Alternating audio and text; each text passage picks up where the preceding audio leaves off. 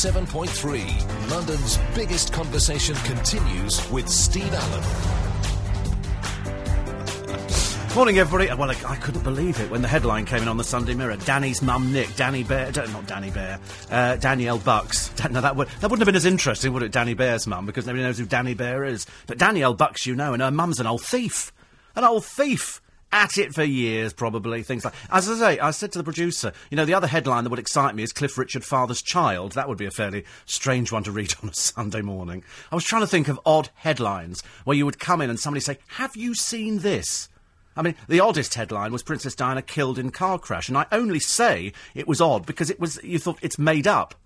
It's a sort of story that's made up. And then I saw one on Saturday. Saturday on the Sun. Chris Moyles axe from apparently some little piddly show he does somewhere, and I thought. That's a bit. I wonder if they've all sat down and go, "I tell listen, there's nothing going on today. We can't run this Susan Naff Boyle again, for God's sake. Think of something else. I know. Let's sort of get rid of, of a very popular radio presenter. It'd be, it'd be exactly the same as if you read a headline, you know, LBC Global axe uh, Nick Ferrari. You wouldn't axe somebody who was successful. It would be a pointless exercise. But you do it to elicit some sort of comment so people go, oh, that's disgraceful.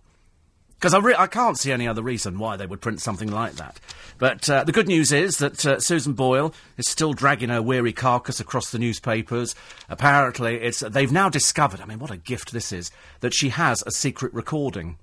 Years ago, she made a charity recording, and only a thousand copies exist. I mean, how lucky was that that they never knew about?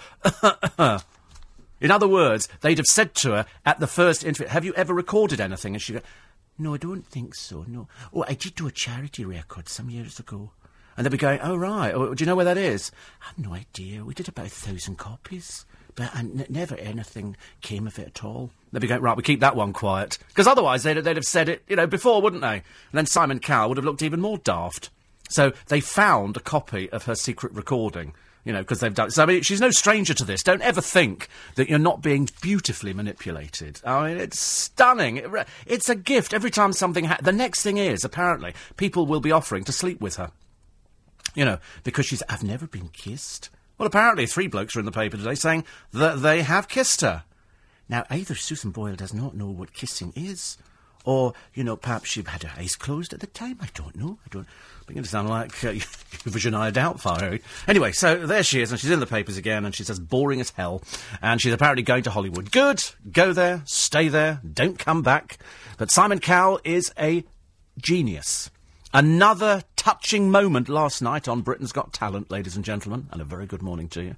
As a young kid with his single mum was searching for that special moment of stardom, his audition song was interrupted by Simon, who, with a wave of his hand, stopped the music and uttered the song, This song is wrong for you. Gasps from the audience, shocked looks from Amanda Holden and po-faced Mogadon. Horror on the faces of Ant and Dec. In other words, you've got six cameras running here to get quick reaction shots.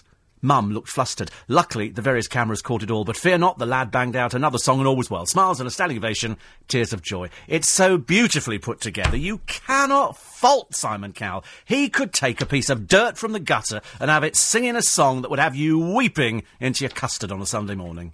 There's no doubt in my mind he could even take James, well, perhaps not James Mack, but he could certainly take a lot of other people and he could make them into singing sensations. there is a distinct possibility that you could take anybody. I often said years ago on LBC that you could take anybody, anybody. Any, any of you could take James, you could take Amanda, please, please, please do, and you could take them and you could put them in a studio and they could record a song and you would believe that they could sing. It's as simple. I mean, neither of them tone deaf. I'm telling you now. Literally, to, you know. I mean, I, we were sort of having a little sing along the other day. You know, she'll be coming round the mountain when she comes. She'll, it was just horrible. It was painful. So there's no point in doing a round. You know, there were ten green bottles hanging on. The, it's just all over the place. So drummed out the brownies on that one. But the good news is you can take anybody, put them in a studio, and they sound brilliant. It's so easy. You could even take little Susan. You don't have to give her a makeover. You could just have her standing there outside a crofter's cottage, you know, really selling it, really milking it. Susan sings songs that she was brought up with. You know, I want to know, excuse me, love, why are you not working? That's what I want to know. That was my big question last week, and so far the papers have not answered it. It's very worrying. Very worrying. Oh, good news. Patsy Kensit is off the market Again, this will be the fourth marriage now. First of all, I think it was uh, Dan Donovan of Big Audio Dynamite. Then it was Jim Kerr. Then it was Liam Gallagher. And uh, so she, she's only got kids with Jim Kerr and Liam Gallagher. So that's good news, isn't it? She's nearly as good as Ulrika 4x4.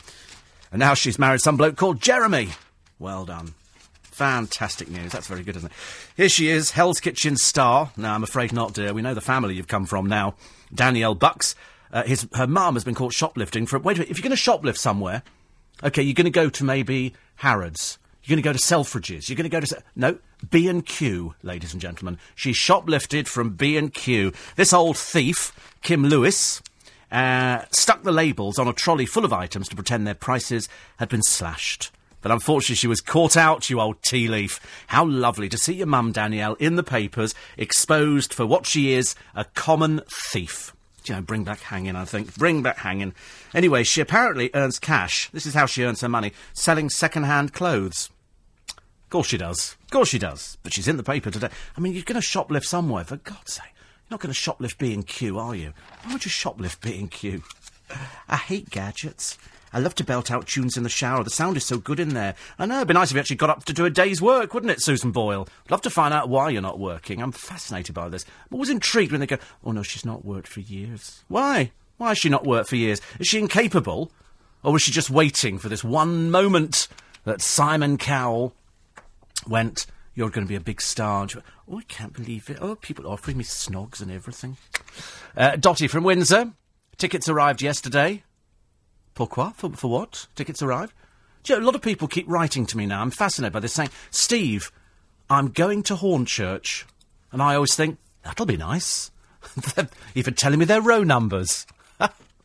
uh, Stuart and Rob said it's made our day.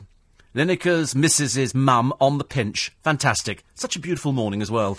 It, it's a headline I never thought I'd be reading, but believe you me, I'm quite happy with it. I love exposing crooks. I love exposing crooks on the programme. And I tell you what, this morning, I'm actually going to have to expose a rapist. I don't like to do this. Brace yourself on the button on this one, okay? I'm coming through. Okay, get, get finger ready on this. I love that. I love it when the look of panic creeps across everybody's faces. And uh, yeah, exactly. What the hell? Let it go out.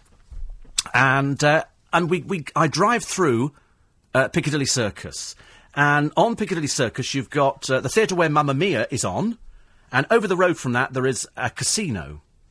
And outside there, there are two cars. They're taxis. They're not black taxis, they're minicabs. Rapists, ladies and gentlemen. You know what they were doing? They were touting for business. Totally illegal on the streets. Not a policeman anywhere. This bloke, he looked as though he was about to attack a woman crossed over the road to this woman and was going, come in my car, come in my car. And she's going, no, I don't want a taxi. I don't want, go away, go away. And he kept pushing and his friend was doing the same thing. Not a policeman in sight, in full view of the man standing outside the front of the casino. What is going on there with these illegal cabs? They're quite clearly, you know, as you, I've told you before, ladies, never ever get in a car that touts for the side of the street. Most of the people are either drug dealers or rapists or paedophiles. Don't go anywhere near them. The police can warn you, and still people get in there. In the early hours of the morning, they're drunk, you want to get in. These people are disgusting. Two of them this morning. If I see them there again, I'm going to take their numbers down. Okay, I've got their, uh, I've got a photo. So I'm going to make a note of them, pass them on to local police. What they're doing is illegal. Nobody should go anywhere near them. And yet, strangely enough, this goes on all night. Black cab drivers know what goes on there. Why are they not taking pictures? Why is it left to me to start doing somebody else's job?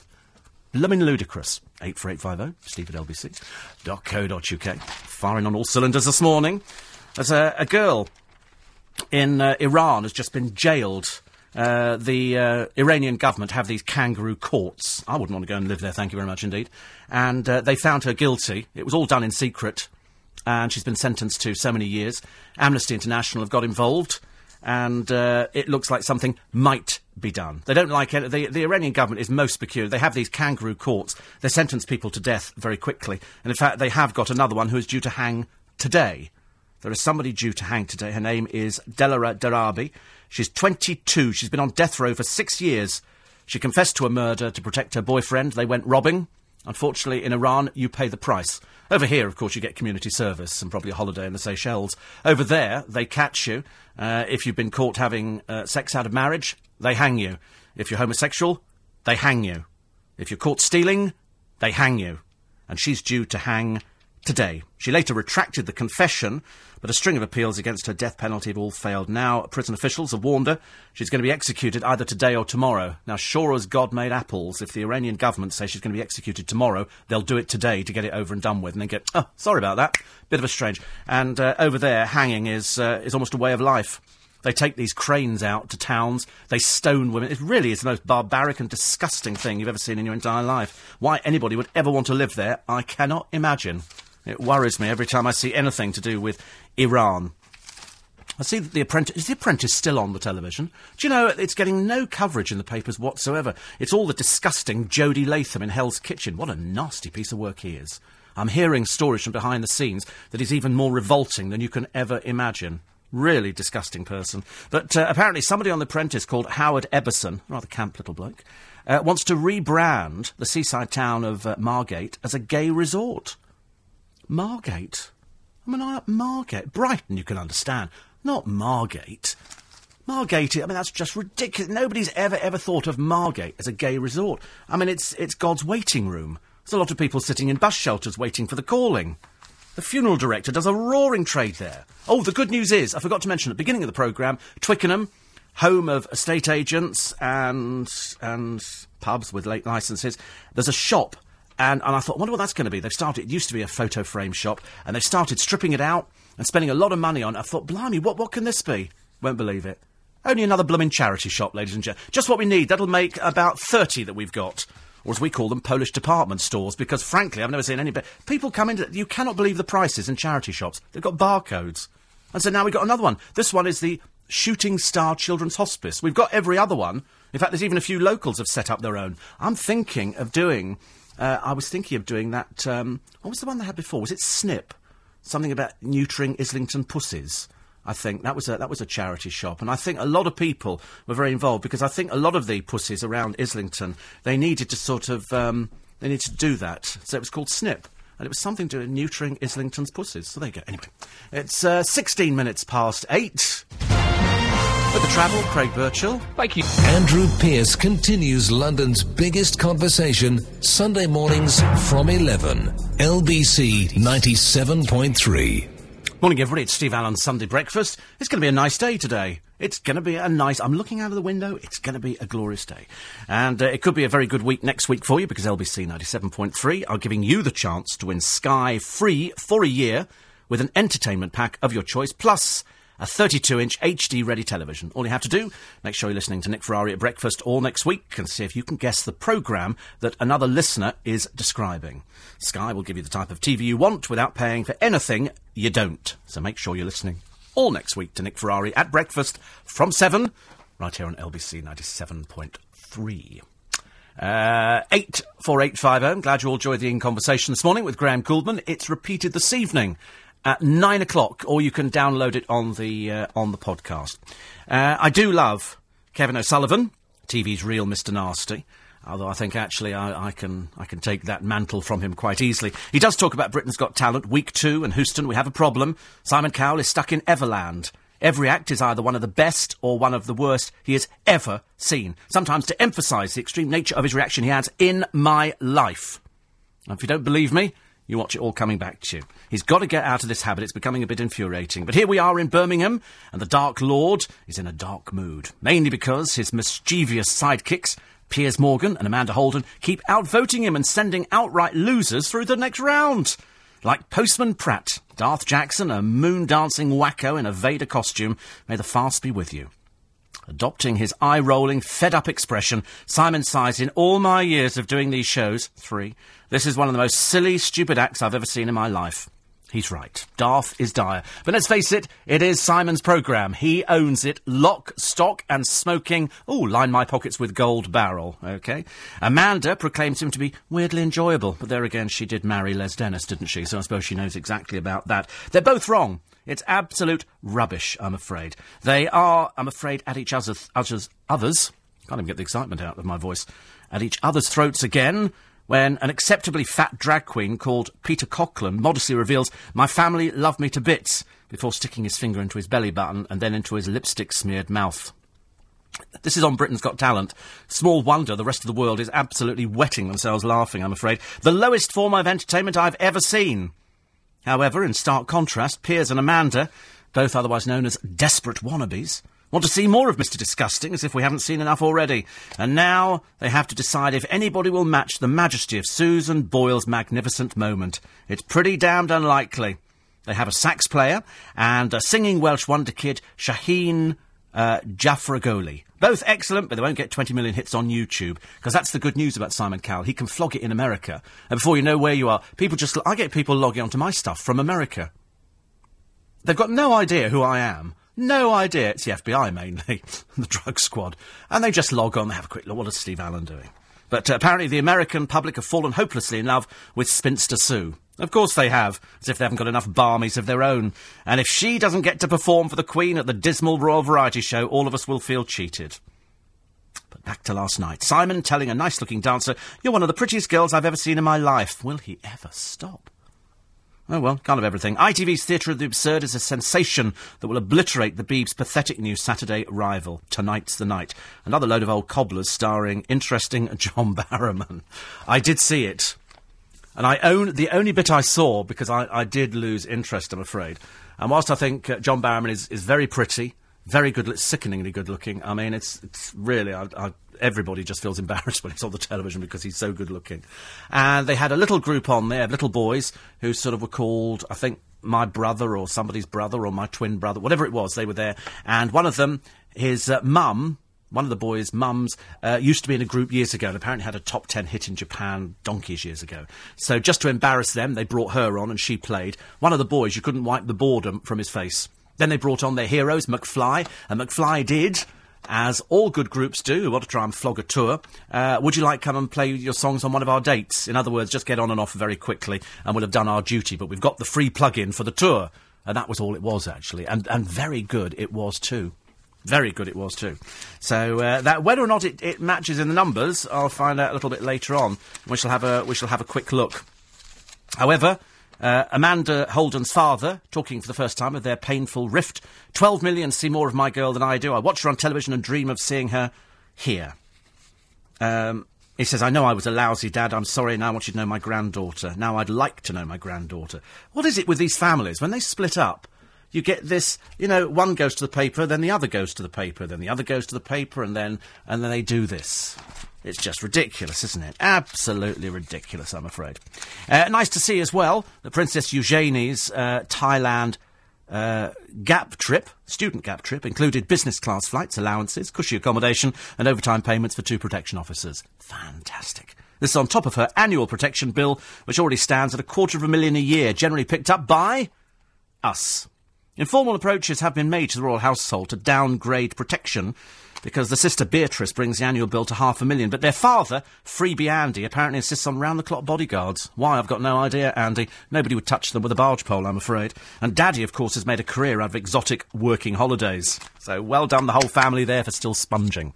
Mike says, I read in yesterday's Times that Susan Boyle's brain was starved of oxygen for a while at birth and has had uh, learning difficulties. Well, why does that... That doesn't stop people holding down a job. Really doesn't. There are loads of people with learning difficulties who do something. Don't sit at home and sponge. It's an absolute outrage. It's even worse then if she's not. De- Put it this way, didn't look like she had learning difficulties to me. She managed to walk on stage. She's managed to hold interviews and uh, photo opportunities with all the papers. She'd certainly get off her arse and do something. You can. It's, it's just not an excuse anymore. There are loads and loads of people who, who can who do that. They have learning difficulties. They find something for them to do. Bet your bottom dollar she won't though. Bet your bottom dollar. Johnny Brixton says, I think you're 100% correct. Simon Cowell and Max Clifford could make anyone a star. With their joint connections in the business and marketing expertise, the gullible British public would buy into it. So, with the black cab trade facing meltdown, in this recession, I'm prepared to sell my soul and backstab everybody. Actually, do you remember Clare Balding? Clare Balding, who took the mickey out of that winning jockey at the National, and they will get disgraceful. Call for the, the sacking of Clare Balding, whereas I just laughed. I thought what she said was right. That bloke's teeth did need doing. And now with his winnings, he could afford to do it. Doesn't need to. Because by Clare Balding mentioning it, he's had the same bad teeth for years, you remember. Uh, luckily, dentists are falling over themselves to do them for free. So well done, Clare Balding. So all those people who wanted to stab her in the back, oh no, you've got to get rid of Clare Balding. She's rubbish. She's absolutely brilliant. She's managed to get this man teeth quicker than Jimmy Savile could go. Oh, now, now, now then. You know, so she's done really well. So I'm very, very pleased. Very pleased. Lot to work with today for Michael Dennis. He said you're in fine vitriolic form. Here's a poem for you about a dilemma you might have to face later. What to have for lunch. Okay, this is the problem that a lot of people face. I sometimes, I mean, yesterday I was in a dreadful state. I don't know. We had rugby in Twickenham, and it started at 10 in the morning and went through to, well, I lost the will to live. I went to go and get the car washed, made me feel a lot happier. And my friend Michael went, do you know, Michael the hairdresser is slowing down. I was only in there the other day, and, and the time it took him to do one haircut, Tony in there, who is by far his senior, had done four, four haircuts to Michael, and I suddenly realised what it was with Mike. He chats chat, chat, and then he forgets where he's got to, and then chat, and then chat, and then stops, and then chat, and oh, forgets what he's doing again. Then, oh, I'll do that. No, I've just done that bit. And then he goes back again. Tony, by the way, in the chair, out. Four of them in and out, and Michael's still doing the same bloke. Lunch hour, says Michael. Well, I ain't going in there, that's for sure. That crowd is too much for me to endure. Too many people shoving me around, amassing all they can eat for three pounds. Lunchtimes are very busy every day in that buffet style Chinese takeaway. And anyway, today I'm out of luck. They have no crispy, aromatic duck. All they have left is rice, egg fried or plain, some chicken balls and leftover chow mein, three rather sad spring rolls, some chili beef and spare ribs that get stuck between my teeth. Why am I wasting my time agonising? For nothing there looks that appetising. I'm losing precious minutes standing here when I could have a pub lunch and a beer. I don't have to blow a wad of cash, a ploughman's lunch, perhaps bangers and mash. Fried chicken or kebabs do not enthuse. A lighter option is what I should choose. The healthy way I should end this ballad is to go and get myself a salad. There you go. Quite a nice idea. That'd be for me, actually, the salad. And it would have to be drenched, Michael, in salad cream I've got this thing about salad cream. I don't know why. What is the matter with me? It's all the bad stuff, isn't it? We don't. We we, we, we know we're, as we're eating it that we shouldn't we shouldn't actually have this kind of. But I just can't. I can't resist it. Oh, by the way, if you want to buy, you know, one of the um, the the girls who was in Slumdog Millionaire, little girl there called uh, Rubina Ali. Remember her, little girl, and she was only. Um, I think she's. What is she now? She must be about eight or nine. Anyway, she's up for sale. Her father's selling her. So that's good, isn't it, if you fancy one? Of course, I, I should point out that uh, over there, uh, if, you, if you've got a child who's all sudden is worth money, parents will sell their children. So you can have one of the stars of Slumdog Millionaire for about £200,000. She would have gone less, but if it hadn't been for the fact she appeared in the film, and what they, they've said in the paper today is that kids are as easy to buy over there as pot noodle. You can literally go out, you can pick up a child easily. It's it's that simple. And what they've got here is they've got the family and the girl. And the family, they're all behind this. They're more than happy. They celebrated the deal with a banquet. They didn't realise that the person they were dealing with was the fake sheikh, Mazher Mahmood, who went over there and said, Oh, can I buy this? Yes, £200,000. Oh, fantastic. So they, they posed, the whole family, they're more than happy to sell. More than happy to sell their, their child for £200,000. When you're living on an income of probably less than a fiver a year, £200,000 puts you into the multimillionaire status. It's a rather sad, a rather sad story, isn't it? When you think the little child can be sold like that. But this is nothing new. Don't ever think that this is uh, just a one off. It isn't. It goes on all around the world every single day.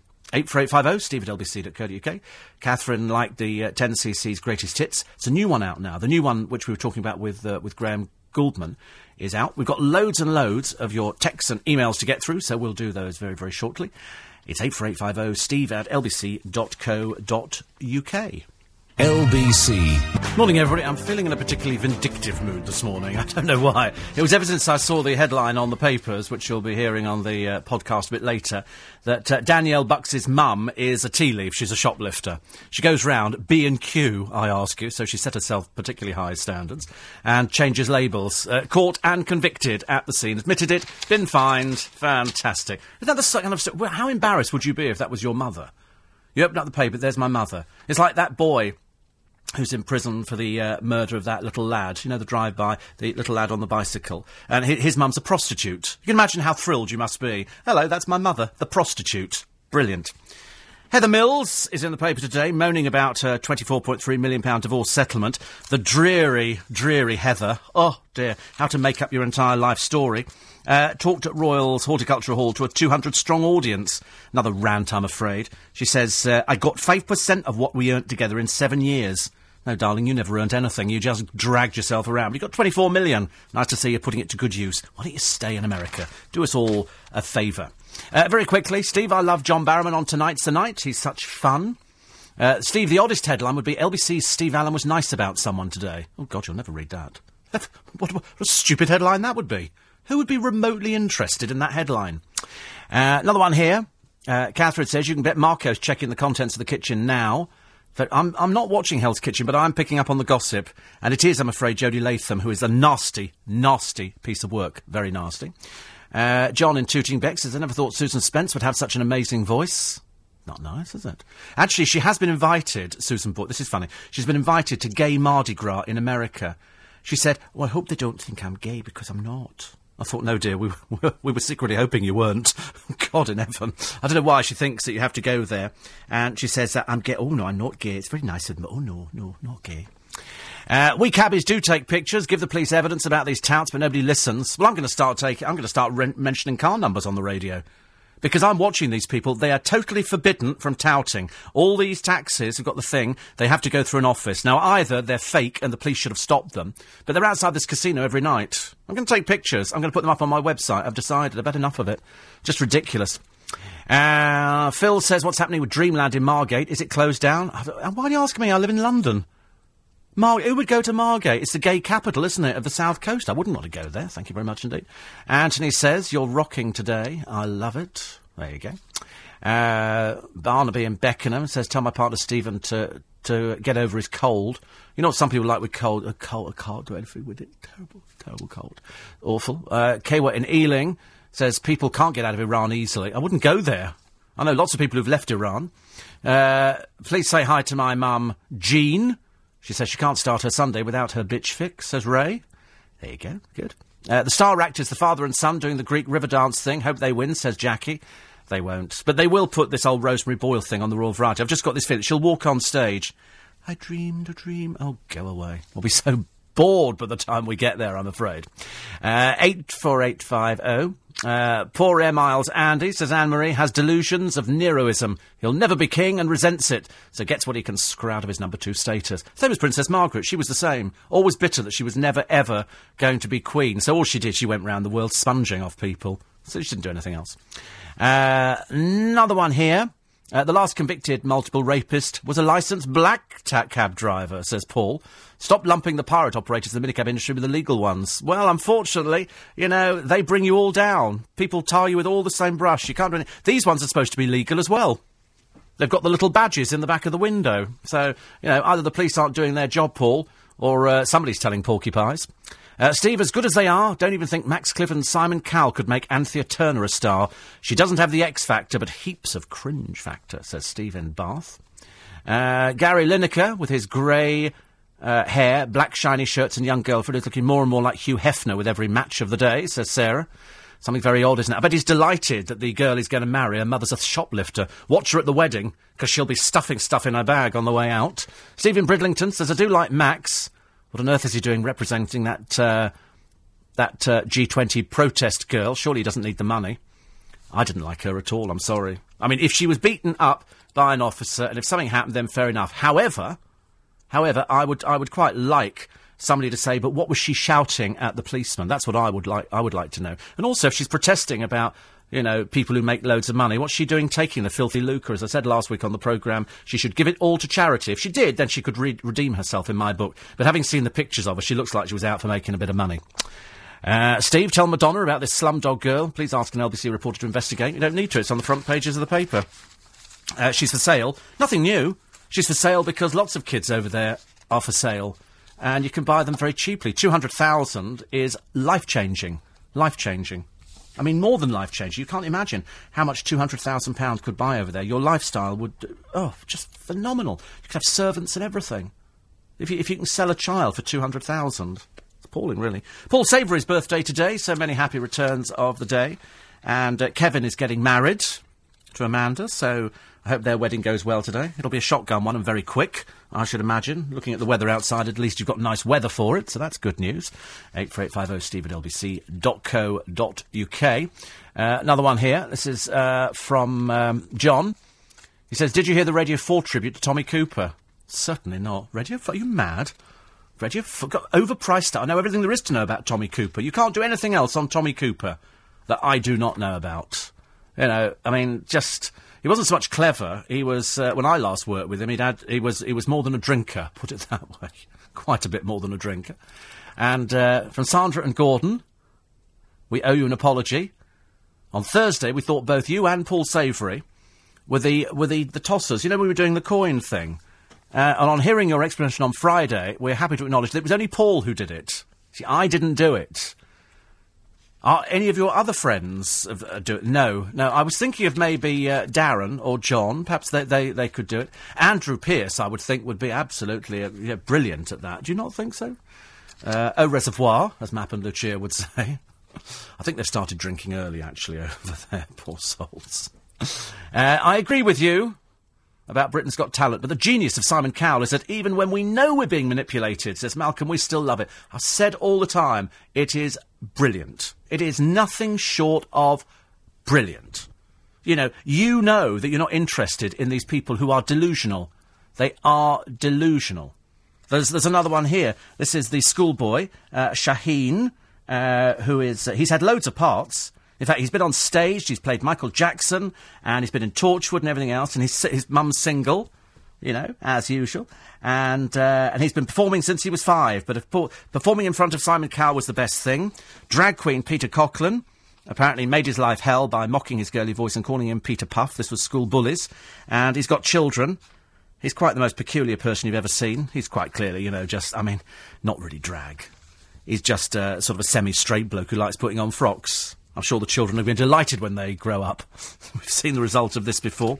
And uh, he says, I'm, I'm a, a, drag queen called Mama Trish. Terribly sorry, actually, I've never even heard of you. I've only ever heard of successful people. Sorry about that. Uh, I see that uh, kidnapped victim Shannon Matthews has had a secret reunion with her evil mother in prison. Why you'd want to go anywhere near that woman, I have no idea. Jade's house is up for sale, the one where, where she died, uh, and uh, it's up they reckon 949,000. I don't know why you'd ever want it, to be honest with you. I think you'd have to be a bit sick, wouldn't you? Ha- the whole thing would have to be re- redecorated and stuff like that. You really wouldn't want a, a house where somebody died in it, would you? I don't know. Perhaps we don't. Perhaps we don't worry about these sort of things. But the other funny story is that Jack Tweed has turned to God and is reading the Bible every day in prison. So a blasphemer as well now. Fantastic. Well done, Jack. You're as piece of pond life as we've ever come across in the papers. Nobody has ever said you're a nice person. Can't find one person to say anything decent about you at all, which is dreadful. 84850 steve at lbc.co.uk. Uh, Steve, can we assume that that woman from the G20 riots will have her benefits stopped now the Mirror has kindly paid her 50000 I didn't know she was on benefits, actually. I didn't know she's on... She's a benefit, is she? For what reason? Is she unable to work? Oh, she's never done any work. Oh, she's a sponger. Oh, right, she's a sponger. Oh, right, she's now 35 and she's never worked. And Vicky says, how do these people get away with it? Well, I don't know how they get. I wish I knew the answer. Perhaps some people just tell lies. How can you just say I'm not? I'm not. I'm not doing work. I'm what? Give me money. Give me money. I know some people do it and they don't even think about. it. Mind you, I know people who've actually got businesses and who claim benefits. There's one in Twickenham a business and claim benefits and works as a minicab driver. Possibly illegally as well, I should imagine. Uh, update on my pathetic attempt at stardom, says Johnny, divorcing Mrs. Johnny, and we'll be asking for the hand of Miss Susan Boyle. Depending on the spin, it could be Virginal Susan married rough ex-cabbie. He said, surely I could get a holiday show or loose women gig. I mean, is Coleen Nolan still looking the same? Or having lots of nip and tuck under the guise of not wanting to age? Lovely. Oh, I see Prince Harry has ditched uh, Natalie Pinkham already.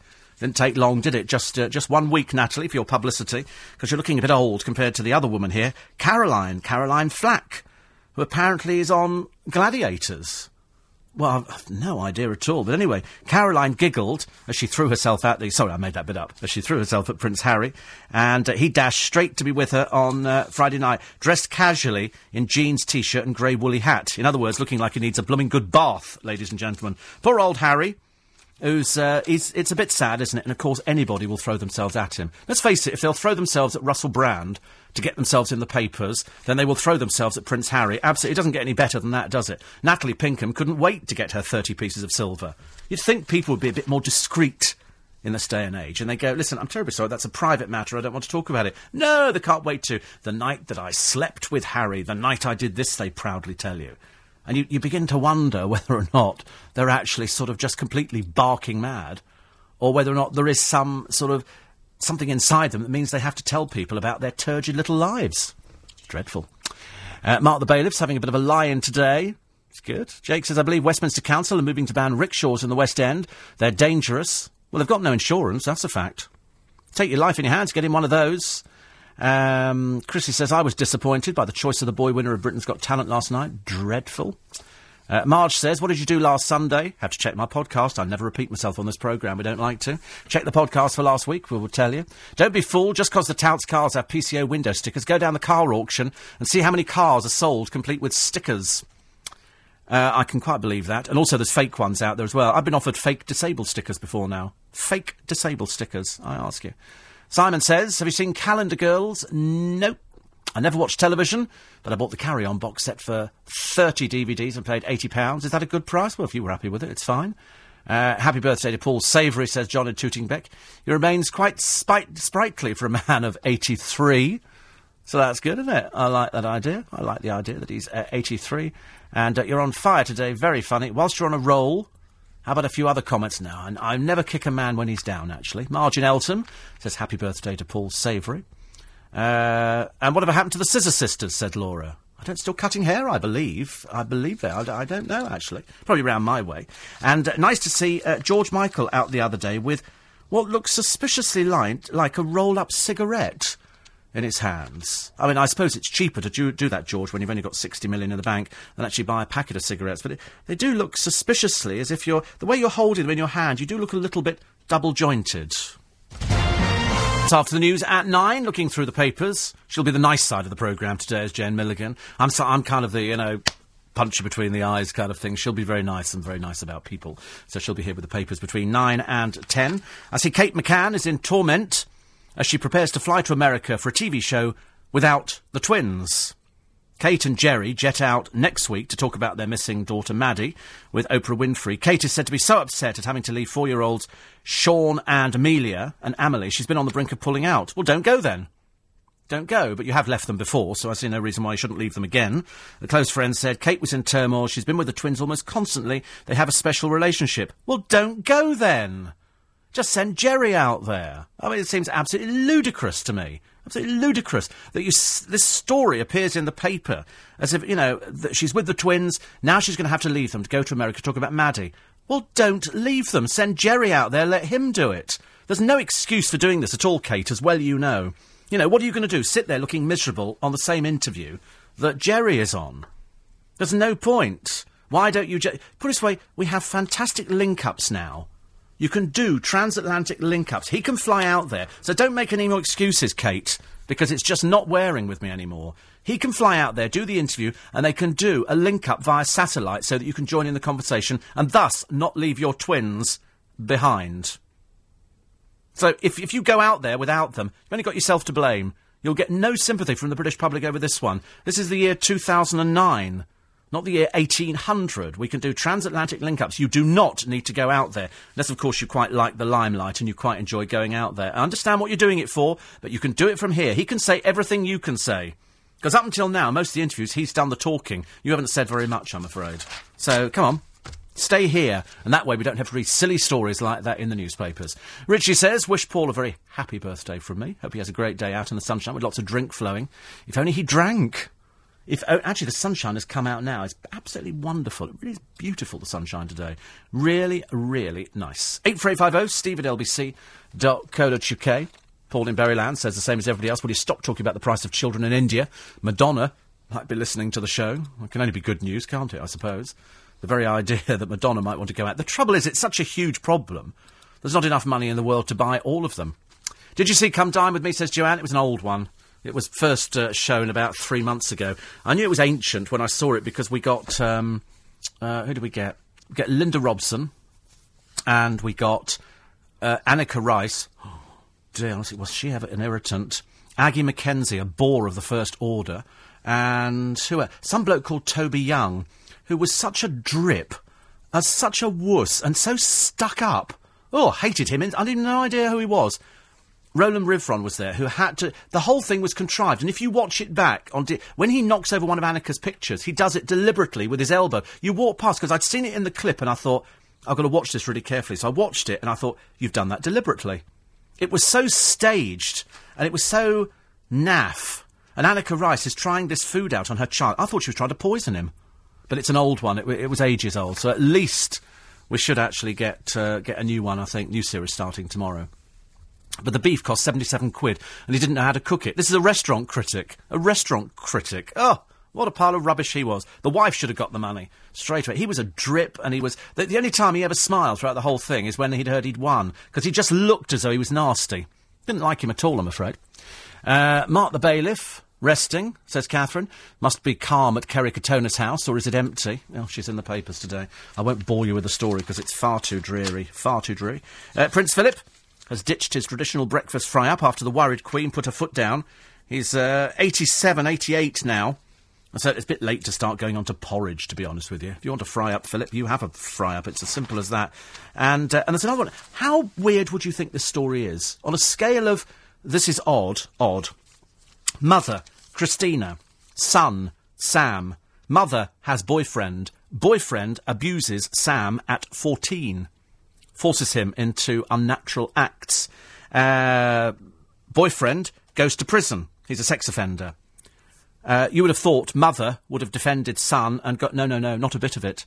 No. Now this man's coming out of prison. This sex offender, uh, Stephen Beard, and uh, Sam thought he was out of their lives for good. No, no, no. She's going to marry him. She's going to marry him. She's quite clearly even more stupid than you can imagine. What is it that attracts women to these perverts? Anyway, for some reason, this lad has uh, come out and he's uh, he's told his story. He says, "I saw my mum's boyfriend get four years for sexually abusing me. I thought that was the end of it, but now she's marrying him." She's quite clearly disgusting. I mean, either you know, a woman who can allow somebody to abuse her son and then marries him.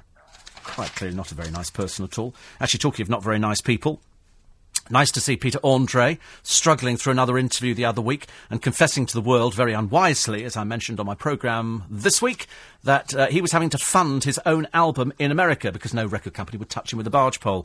And as John Wise says today, we all ask the question Will Pete get his music career back on track? Answer no. There is more chance of Mel Gibson getting his doomed marriage back on track. And of course, poor old Katie Price, who's now making cutbacks and apparently going to be doing her own makeup so expect her to look even more ghoulish than she does at the moment. She looks like she's got more filler than B and that's the second time we've mentioned B and Q this morning. So more on uh, Hell's Kitchen. I'm not watching it. I'm really not. But I do like Christine Bleakley on the One Show because she is the absolute epitome of what dumb is on the television. During a discussion on cosmetic surgery with uh, with Leslie, I had a botched lip, lip job that everyone took the mickey out of. Ash. Christine said, do you wish you'd never gone near plastic surgery?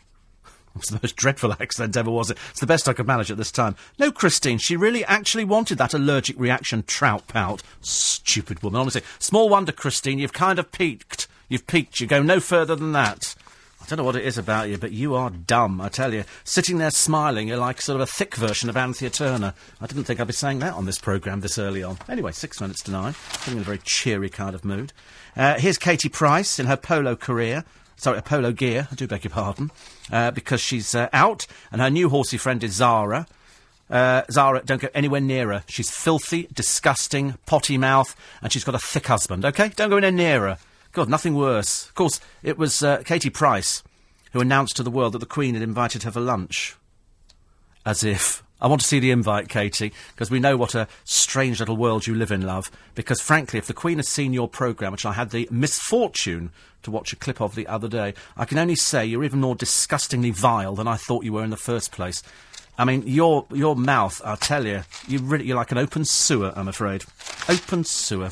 Disgu- I mean, some of the things she said are unrepeatable on a programme like this. I couldn't even hint at what she says.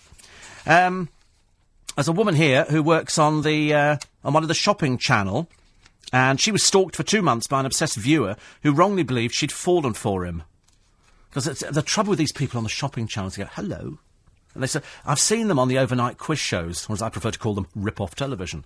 And, and you look at the people on there and go, come on, call now. There's a couple of bimbos on there, classic bimbos. One of them is, I can't remember her name anyway. Poor soul, she's Welsh. It's not her fault because I, I love the Welsh generally speaking, but this one's a little bit bimbo-ish. And uh, she, mm, call me now. She does a little dance. I mean, she looks like she's advertising her services because she's a bit old for doing this kind of program, but she's still there. And and you watch these, and the idea is that they have to you know, try and get people to phone up to go, "Hi, how are you, sweetie?" And they sort of practically pout into the cameras. It's, it's, I don't know what what you can describe it as, apart from odd. Very odd indeed. So here's this poor girl on television, pursued Claire Stewart, and this bloke uh, who fantasised that she was in love with him. Why on earth you would do that, I've got no idea. But anyway, he kept buying stuff off the channel. He bought uh, laptop computer, and uh, he had a van, and he travelled to the London studios, fitted with uh, bed, a gas, a gas stove, and everything else. And he was just there to stalk her. Ooh, scary. These people are worrying. Very worrying, I'm afraid. Other stories of the papers. I'm just trying to find something very quickly. Are you going to be flying a flag for St George's Day? Uh, the disgraceful guidance from Whitehall is that if you are, you've got to have enough flagpoles. Okay, it's no good just having one flagpole. You've got to have quite a number of them. So will people be flying? The trouble is, every time I see that that red cross on the white background, I think chav. If I see a Union flag, then I think, oh, that's nice. If I see that white flag, I think markets. I think chavs. I think I think council estates.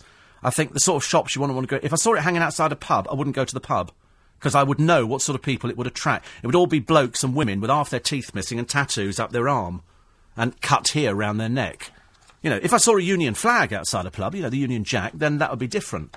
But if you see that other one, that St George's Day flag, you wouldn't go anywhere near it, would you? You would know it'd be full of transit vans and a lot of people flogging dodgy stuff inside. That's why people don't go there. Uh, more on uh, girls who um, go out and party. Harry's illegal rave with the hardcore sisters and uh, and pubs closing down. No, a rather a shame actually. They are. I don't know why they're closing down. I suppose it's because less and less people are drinking, and they want to they want to uh, to go somewhere else, like home. And you know? Do you remember Nurse Helen Smith? Cast your mind back. Helen Smith. She was the nurse who fell from uh, a balcony in Jeddah in 1979. They reckon after a, a drinking party and her father refused to let her be buried. He wanted to know the outcome of uh, of any post-mortems. Do you know, 30 years on, she's still in the mortuary. She's still not been buried. Her father has not given permission for Nurse Helen Smith's body to be laid to rest. So she is still in a mortuary. He's tried to prove her death plunge in Saudi was murder. Now, in an interview in the Mail today, his wife denounces his anger and obsessions. She's still not been buried. And the, and the wife is saying, listen, we need to bury our daughter. I'd, I had no idea. I thought she was still in the mortuary, and I was proved absolutely right. It's about time we drew a, a veil over this and the poor girl was buried. 97.3, London's biggest conversation continues with Steve Allen. Morning, everybody. Nice to be company. It's four minutes past nine, Sunday morning. Uh, June says, I switched on Paul O'Grady during the week and I thought, blimey, Alice Cooper's overdone the Botox. Then I realised it was Jordan. Mind you, I also turned on Paul O'Grady to see Alan Carr. And as one of the critics has said, he doesn't work at 10 o'clock on a Friday night and he certainly didn't work at 5 pm on ITV. Every joke fell flat. Oh, it dear. was just, he was out of his depth completely, proving there's no good just having another puff doing the show. No. Because it does not work like that. You've got to have some empathy with the audience. You need a piano. And a piano. Two puffs and a piano. Two puffs, work. yes, two puffs and a piano. Doesn't Morning. quite sound the same, does it, Jane? No. Good morning. Good morning. Look at the sunshine. Isn't it beautiful? Lovely. And you in a pulley.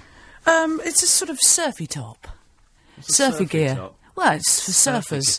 Da, da, da, Do you know. I, I used to use that as my theme tune. Did you? Yeah, uh, uh, when I used to do discos, I used to use a group called Chiquita, and it was Hawaii Five O, and it was dum dum dum dum. It started off and all the drum beats. It was a great ending, I would wasn't it? demonstrate the lights, so you could have all the light show going on, and then at the end, it finished on a nice drum beat, boom, boom, boom, boom, and I would go straight to the first record. Book 'em, Danno. Book 'em. Eh, only ever photographed from one side, and they all hated him, apparently. Did they? Nobody liked Mr. Lord, I'm afraid. No, he had a bad quiff, didn't he? Yes. I quite liked it, though. I, I liked Hawaii Five-O. Loved it. I never understood any of the plots. I just thought there was something always going on in Shekamui or something. Well, it was always really exciting. He went between being a man in a suit and a really cool dude on the beach, didn't he? Anyway, Anyway, uh, in in the in the papers, I'm afraid nothing. Nothing. It's, it's desperately embarrassing. It has just been announced, though, that Ulrika Jonsson is taking part in the uh, next series of All Star Mr. and Mrs. now, that means that viewers will be able to play along at home. So that's good news, isn't it? All three of you. So who's going to be presenting that now then? Who knows? Who knows? I don't. Do we think we need presenters anymore? Probably not. You could have robot presenters. I think you could just have a voiceover like they do on Come Dine With Me. Yeah. You have Dave Lamb who just does the voiceover and you don't actually need anybody because you rely on the on the presenters to sort of make fools of themselves. Is Come Dine With Me a current programme? Mm. It's amazing I don't know that, but really. Yeah. Have you ever seen it? I saw it recently. Yes. And it was Abi Titmuss giving away a beautiful bottle of wine to three people who hated her. Yes. Yes. I don't think I've ever met anybody who does like her actually. Probably not. Not- a bit of a shame, really. Don't know. her. She was very well spoken, wasn't she? She's very well spoken. She'd have to be. I suppose. She was a nurse. I mean, you expect nurses to be quite well spoken. We, we did, in fact, pay for her, her training as a nurse. I'm not expecting her to come out and go, what do you mean you want morphine? I ain't got no bloody morphine. You have this. you expect them... Nurses are always quite quite polite, aren't they? Then she took all her clothes off for money. yes. Yes. And then she made that film with John Leslie. Did they make a film? Yes. Why did they make a film? I don't know. What was it about? It was about them. Oh no! Bed, naked. Oh no! Yes, it was one of those films. How did you see that? Where did you see that? It's on the internet. Oh no! oh, that's awful. I know, it is horrible, isn't it? It's not only her, her and him, it's another girl as well. no! Yes. Oh, one of those films. Yes, it's one of those films. Because he's a sinister character, isn't he? Yes. I know. So, although he's made a fortune in property. Has he really? Apparently so. His, his TV career uh, dried up after the Ulrika Jonsson thing. Afraid so. And, uh, and then he went into property. Did he? And he's changed shape, hasn't he? He looks very different. I tell he you, become does look different. Um, Darren Day? Darren Day. Have you seen it in today's Yes. paper? Who is that? Mitchell brother? He looks enormous. I mean, he's put on so much weight. Yes, and he's that's lost all what his happens he when you give so up cocaine, pretty. doesn't it? Oh, is, it, is that what happens? Apparently, yes. Oh, right. When you become normal and start eating Oh, instead. right. Proper food. Well, yeah. But he was thin. The last time I saw Darren, it was at a charity thing, and he's he was like stick things. I looked at him and went, "You are so thin, and pretty with nice hair. very pretty, floppy blonde hair, Yeah, all gone. all g- gone Change shape, completely. I yeah. know, isn't it awful? Mind you, blonde hair goes. Yeah, maybe he's happy like that. He seemed. I, I don't know. Yeah, right. Anyway, Right, where do we begin? Well, they're selling this little child in India. Well, they're trying to. That's awful, isn't it? In the news of the world, terrible story. You've already spoken about it, but uh, it needs speaking about again. This family in India trying to sell this beautiful little child for two hundred thousand pounds Yes. to a, a rich sheikh, sheik, sheik, he's, he's that fake Sheikh Mazher Mahmood. fake sheik. He's the fake. He, he, he's Fake the one Sheikh. who exposed all sorts. He goes Oh, in there and pretends to be somebody, and then it goes ta-da! By the way, I'm from the news I'm of the from the world. news of the world. Should see him coming, really, shouldn't you? you would think so. Mm, well, not, in there. India. Poor fellow. Anyway, so this desperate-looking father is trying to sell this child. He probably won't now, of course. But not that It's amazing, though, that parents. I mean, I know that in certain parts of China, parents will um, disfigure children. Oh yes, I was in India and I remember meeting a boy who'd had his legs broken on purpose Yeah. so that he suited the job of cleaning the, the middle carriage, the middle aisle of a railway carriage. Yes. Just the right shape to pull yourself along the aisle, Yes. But your legs just drag behind hmm. and you can sweep up nicely. Your legs don't get in the You way. You think we're joking? It's a I'm classic telling you, thing. It's, it's classic. When we were in, in China, we lived in Hong Kong for two years, the amount of disabled children you meet, because disabled children can go and beg, and you see them sitting by the side. I mean, it's the most heartbreaking. You've got to be so hard to look the other way because they will run along. At the moment the car stops at traffic lights, they will run along or drag themselves up to the car and just hold their hand out. And you just, it's just pitiful. Well, you realise when you get home that we still live in a very civilised society here. Oh. But you just feel so awful that you, that you can't give to anybody. Well, you'd just give everything away, wouldn't you, if you started? you wouldn't have anything left No. at all because you look at these children, you think, how could you deny the, these children anything at all? Well, you're only allowed to have one child in China, aren't you? Am I completely ill-educated here? Is that still a, a I don't law? know. I can't remember. Well, years ago, of course, they used to bind the feet, which I mean seems very archaic now, but it was done. I can't remember why they bound women's feet. I Was don't. I, I, I think it might be. Well, I'm sure someone will phone in or text, Yeah. but it's to do with. Um, It's it's a sort of sexual thing, I believe. Oh, is isn't it? Um, oh, I don't know. Listen, I live in Twickenham. have you seen the pictures of foot Yes, I've seen feet Ha- being bound. They look like the lotus flower. I believe that's something Really? something to do with twisting the feet round so they look beautiful. Oh, dear. Break all the bones. But how do you do that to your child? Break their bones with rocks? People do. People do. You know, we are we are living in a in sort of a a land. I was going to say where there's so many atrocities that go on. You can't believe it. No, I know. I, I said civilised society. We're not civilised yet. Not we can't be. Well, we used to be. I remember like, years ago we used to laughingly call ourselves a nation of animal lovers. No, we're not. No. There was some man the other day who was in the paper, and his parents couldn't look after their Springer Spaniel anymore, so they thought he was taking it to a home. So they said. Uh, no, he took it to a, a bunker and hanged it What? with a piece of wire so that its back legs were just touching the ground. And so eventually its back legs gave up and it strangled itself to death. And the RSPCA said never seen anything like it. I mean, this man, you just you can't believe there's people like that exist. Prison. Well, worse than prison. I I mean, can't what do you think do with what's worse than prison. Not nice. We, yeah. it's not nice. Not nice, anyway. Would you? I have to ask you a question. It's only because I saw it on the telly a minute ago. Hmm. Um, um, what was that? Uh, Ronald Biggs, Ronnie Biggs. Ronnie Biggs, yeah, He wants to be freed from prison. for his 80th birthday, isn't it? Yeah. Yes or no? Well, let him out for the week. For the week. Yeah, put him back in. Oh right, so a, a week out for your birthday. Well, Happy I don't birthday know, I to mean- you. Back inside. A lot of people go to prison for, for, for far less, don't they? Uh, Yeah. And a lot of people don't go to prison for far worse, if you know what I mean. Yeah. He didn't. Ex- the trouble is, he didn't serve his time. That's He why I think didn't. they're making him serve it. Well, I don't know, it seems pretty cruel. What do you think? I'd Yes, leave him I- in there. I'm afraid. Would you? Yeah, I would. I would. I mean, we, we, we we were told ten years ago, oh, he's actually going to die very shortly. Let him out. Well, he's, he's ten years on, he's still going. He is, isn't he? And I'm thinking, oh, I don't know. Will, will he will he survive any longer? The answer is, he seems to be surviving quite well. Yeah, He's- well. he's got the free free medical. He's got Yeah. food. Yeah. Doesn't have to do very much. No. So Jack- I'd, I'd keep him in, but you, you'd let him out for a week well, just for the birthday week. for the birthday. Well, they let Jack Tweed stay out of Oh, jail f- for a bit of time till his wife passed away, didn't Mm. they? There's lots of Jack Tweed in the paper today. Here comes the lady with the tea and the drinks. Mm. Isn't she lovely? Yum yum yum. uh, but isn't it isn't it awful how um, there's so much stuff about Jack Tweed? I don't care about him. No, fair I, enough. I, if, if- he got run over tomorrow, I wouldn't care. Well, he's obviously a bit of a yob to have beaten someone up at the in the start. Convicted drink driver, two convictions for for thuggery. Dragged this bloke by the throat, didn't he? No. Tried to strangle him at the wheel for disagreeing with him over something or other. Yes. Anyway, Not a nice person. obviously not a nice With person. With equally stupid friends, I should imagine. Uh, Jan says, I was glad to hear people received their tickets for bank holiday. People keep telling me about tickets. You know, I've got no idea what they're talking about. Jan, Jan. It took her three hours to print and send them out, as usual, a sellout. She had love to Jane. Hello, Jan. I, will see her and her fine voice on Wednesday for Hot Mikado. Can I have two tickets for tomorrow night, please, Jan? Doing it over the radio now. Yeah, is that all right? What's two tickets for tomorrow? What's tomorrow night? It's the opening night of Noises Off. oh, is it? The lovely Bob Carlton is directing Noises Off at right. um, the Queen's Theatre in Hornchurch. How lovely. Two tickets, please, Jan, yes, for please. that. Well, as a cast member, I'm allowed two for the opening night. Are you a cast member? Well, I'm a ca- cast member of the Cut to the Chase company. Right. I'm very lucky to be, but I am a member of that company. She'll have yeah. two tickets, please. Is that all right, If that's Jan? okay. Can you just send us a, a confirmation by return of email? I've come all the way on the tube to do this.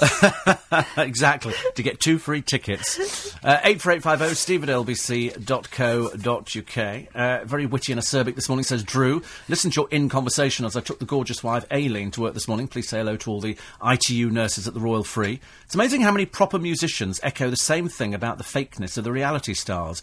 Really interesting and excellent chat because we talked to Graham Gouldman from 10cc. Yeah. And I said to him about reality shows, he said, don't start me on reality shows. well, he's a very talented man, isn't he? Wrote so many hits for people. Didn't he? I So was- many hits. I was at Glastonbury a few years ago, Were you? like I usually am. Was he there? And I was wandering through the Jazz World stage on my way to a pear cider bar. And um, I thought, what's that brilliant song, Life is a Minestrone, being played over there? Oh my God, it's 10cc! Yeah. And they were actually playing live. Yes. Fantastic. Hit after hit after hit. He wrote hits for the Hollies. Uh, he wrote uh, Pamela Pamela for Wayne Fontana. He wrote No Milk Today for Herman's Hermits. You should be on a music station. He wrote loads and loads of stuff. I mean, who should? You. Shut up, I've got a job. I've got a contract. Don't want to go to a music store. I like it here. I like it here. I've got my own cupboard. Just trimmed down, of course, from my cupboard from before. We have to take a short break, and we shall Well, we do actually. Oh. I know we have to do it. We have to find out the travel. There can't be any, can there? It's Sunday morning. We haven't said anything interesting yet. Really? Have we?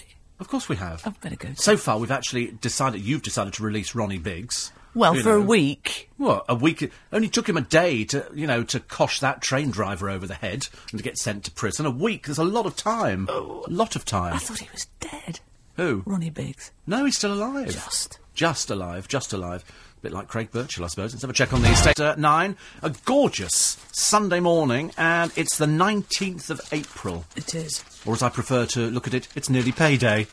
You know, which kind of makes things worthwhile, doesn't it, really? Well, yes. Unless, of course, you're going marching on another G20 summit, in which case every day's kind of a payday, I suppose, really. It says in the News of the World that the cop who actually lashed out at that girl had been on duty for 28 hours. I know that doesn't justify his actions at all. I'm amazed that she hasn't worked for 35 years. She's done very well. How do people get unemployment? I mean, do people. There's a, another interview in one of the other papers with Abu Hamza, this Ah. rather revolting piece of work, the hook bloke. Yes. And, uh, and he's saying, it's dead easy. He said, I went into the doctor, and the doctor said, with your bad back, you should be claiming unemployment. He said, so I did. He said, and then they backdated it 20 years. But he, He was said- very fat. Exactly, he's just an overweight thug, nasty little piece of work. And so now he's managed to spirit all the money out of the country, and he's bought a nice place in the Lebanon. And uh, he's as he's as useless as he ever was before, I'm afraid, But wealthy. But very wealthy at our expense. Thanks to us, yes. I don't know why we give people unemployment Well, money. this girl, you were saying, how come she's never worked? Surely that's something We were talking about it earlier. Um, it's something that you're influenced by in your childhood. You see your parents not working, and then you go, "Oh, that's me not working." Then you know, it's just the way you're brought up. wh- why would you not want to work? I mean, I would have thought that you derive far more pleasure out of life by working. I think By it's something- Getting up in the morning and going, I'm going to work today. I'm going to do something. If you've never felt that feeling, though, why would you know it? How would you know it? Unless there was a work ethic somewhere within your upbringing. Yes, I suppose, yes, I suppose if, if you've never actually worked, why would you bother going out to it? But I like getting up in the morning. It's great It's- if it's you know it, if you understand that feeling, and you feel satisfied at the end of a working day. I It's a purpose, isn't it? I actually go out, I work, and I get paid some money. And, and that enables me to do things. Isn't it so when I see great? people sitting, but there's a bloke the other day sitting outside Starbucks, you know, homeless and hungry. I thought, well, you're only young. Get out there and work. What's all this sitting on the, on the pavement malarkey? I, I, I do the It's same. I look at people like that and I think, how have you got to this place? It's uh, obviously there's a journey. They've Where made this family? journey. You know, do you have any brothers and sisters? Why are you sitting down saying I'm homeless? Why don't you go and, and do something? Go and offer your services as a washer upper. How do does something. that person do that though? If that person's sitting on the street, they don't have a national insurance number, they don't have a bank account, they don't have all the things You we can have. get casual work in restaurants. If you clean up, Yeah, you can say, listen, can I come in and just sweep up for, for a fiver? But of course, they'll go, no, I can earn fifty pound an hour by sitting on my bottom on a pavement. I so it doesn't, so. in, it doesn't, you know, encourage them to do anything. Go and go and c- do something. Because there's nothing worse than seeing young people sitting on their bottoms on a pavement with a badly written sign saying hungry and starving, you know, and homeless. it's depressing. And you think, well, go and do something. Offer to do something. There's loads of people out there. That sounds very harsh though when you say that. It's not that easy. Well, I'm sick to death of being mamby-pamby with these people. We've got to mollycoddle them. Fair enough. Most of them have, have drink problems. Exactly. Well, that's what the money goes towards, doesn't Oh, it? You see, I mean, Numbing I, the it's self-inflicted. Do you think? Well, I think so because I've noticed that on the front of the News of the World, Gazza's teenage stepson, luckily it's not his, it's his stepson, uh, is binging on booze and drugs. Mason. Who sold the story? His girlfriend, ex-girlfriend, Chelsea, has sold the story. She, so she, she's a class act as Chelsea well. Chelsea and Mason. Chelsea and Mason. Yes. And He's in a mess, isn't he? He's full of cocaine and booze, and he's 19, Yeah. and it's all over Facebook. How common is that? Uh, well, I don't know. They say here that the programme, which was on the television, showed Mason persuading his family to travel to Portugal to offer support to Gazza, who's drinking heavily. And now, apparently, uh, he lives off his famous stepdad's name, but laughs at him behind his back, snorts cocaine, uses sleeping pills, drink drives despite his motoring ban, throws his mum's money away, and demands sex six times a day. Oh dear. I don't think so on that many drugs, Mason. I think you're delusional and rather stupid, I'm afraid. And with a girlfriend like that, good God in heaven. This is, uh, Chelsea said, the Mason the public saw is not the real Mason. He lied and acted like he cared on television because he wants fame. Um, isn't Gazza clean? No idea. I turned on the telly the other day, and it was Richard and Judy. Oh, did you? Yeah. I didn't know they were still on television. so. What were they? What were they talking It's, about? Uh, they, well, Gazza was on, oh, right. being clean. right. Oh, he'd been on Loose Women. Had he? Yes, and he and he yeah, kind of slurred like That's that. and awful. You can't understand a word he's I saying didn't understand what anyway. he was saying, and I thought, and they said, "How, how long have you not been drinking?" He said, "I'm uh, not been drinking no for four months." And I thought, him. what a wreck! I know. He should play football. He's good at that. Just, but he can't do it because of all the Poorly, is he all old? the sick things that go on. Really? I thought. He, oh, I, think thought he was yeah. better now. Well, he's better, but I I- once an alcoholic, always an alcoholic. Yeah, You but you're, you're not ever cured. No, it's a daily battle, isn't it? Hmm. But it, but he said it started when he stopped playing football and he had nothing to do. So he, he, he retired at 35 or whatever it was Oh. And had, had some money, not as much money as he probably thought he had. No. And, and had nothing to do all day because all, all your friends are working. So what do you do? Do you sit at home and then wait till five o'clock till, till your friends come home? And then you go, should we go out for a drink? And they go, well, actually, we're, we're having a meal in with the family tonight. There's got to be a team somewhere that wants him. Well, he, he's, he's tried, tried a couple, I'm afraid. Training. Surely he could train He's tried kids. that. Didn't work, I'm afraid, because they're only going to know him through his appearances in the newspapers. The Duke of Edinburgh has spent 57 years and 71 days being the Queen's rock. He overtook the record set by King George III's wife Charlotte. Oh, Yes, I quite like him. He's great. Yes, He did 350 gigs last year for the Queen. it's not bad for Not his age. bad. Not bad. I'd love to see how many Prince Andrew did. About seven, I should imagine, mainly to do with playing golf. He's Well, a lazy so Naughty family, actually. His Yes. little family aren't very, Him, aren't very well the behaved, ex-wife, and the two children. You know, bit naff. Yeah, I'm afraid uh, she, Eugenie, should be doing something a little bit better with her time, shouldn't Yes. she? A year out, great, She's only fantastic. young and already she's well. Mate, Harry as well. Harry is spending most of his time in nightclubs. He's supposed to be in the forces or something. I don't know when. Perhaps it's part time. Isn't he about to get his wings? Harry, or is that Will's? No, I think Harry- Harry- Harry's oh, about is to get his, his um, as a uh, helicopter pilot. Oh, I'm not flying anywhere near him. He must be chock a block with alcohol. He's in and out of these nightclubs in London. I don't want to go anywhere near it. And you. raves. And raves. Raves. I've never been to a rave. Have you not? Not in my life. I've walked past a rave. Have you? Yeah. Oh, right. I've never even walked past a rave. Silent disco, Glastonbury. Oh, right. Yeah. Silent disco. Silent, Is brilliant. you have headphones? Everyone wears headphones, so you can't hear any noise at all, except in the headphones. So it's hundreds and pe- hundreds of people all dancing, but no sound. Oh, right. Very surreal. That's very peculiar. Very surreal. Friend but mine- that's a rave. That's a rave, isn't it? yeah. I think it's the drugs that make it a rave, isn't it? A friend of mine did go to a, a rave once, and he was the only one not on drugs. Oh. And he said it was the most peculiar experience. Hmm. He said because people come up to you and go, "I really love you," And you go, and you go, "I don't even know you. I'm sorry." All that bypassed me. Compl- I never did any of that stuff. did nothing for me. Nothing at all. No. No. I think we're obviously too old for that kind of thing now. Obviously. Uh, Warren, thank you very much indeed. No, I haven't received the invite as yet to, attend the unveil. It's an unveiling on Friday the 24th, and this is uh, for. Uh, on the Twickenham embankment, it's it's a sign going up to acknowledge all the groups who played on Eel Pie Island. And so, uh, who's going to be there? There's all sorts of people. How exciting. And uh, then they've got uh, a gig at the Twickenham Stadio with the Yardbirds in concert. Wow, are you going to go? The, the new live room. I can't, unfortunately. It Oh. starts at eight thirty. There are, there are details. if you want to attend the free afternoon, this is next to the uh, the Barmy Arms pub. And uh, there's a special area to enable the board to be unveiled. From 3.30, Blues Academy playing live. They were one of the winners of the Blues Quest competition. 4 o'clock, the Mayor of Richmond, Helen Lee Parsons, will unveil the Heritage Board, followed by more live music from Blues Academy. And uh, you're welcome to attend the free event. The VIP guest, of which I am one, uh, will return with the Mayor to York House for the Mayor's reception. And there's going to be uh, other members of the Council, other mayors of London boroughs, His Excellency the Ambassador of Chile, Dave Brock, and members of Hawkwind, original members of the Yardbirds and Downliners Sect. And the special day ends, as I say, with the Yardbirds in concert in the new live room in Twickenham Stadium. Now, it's nearly sold out. If you want details, it's eelpieclub.com. www.eelpieclub.com.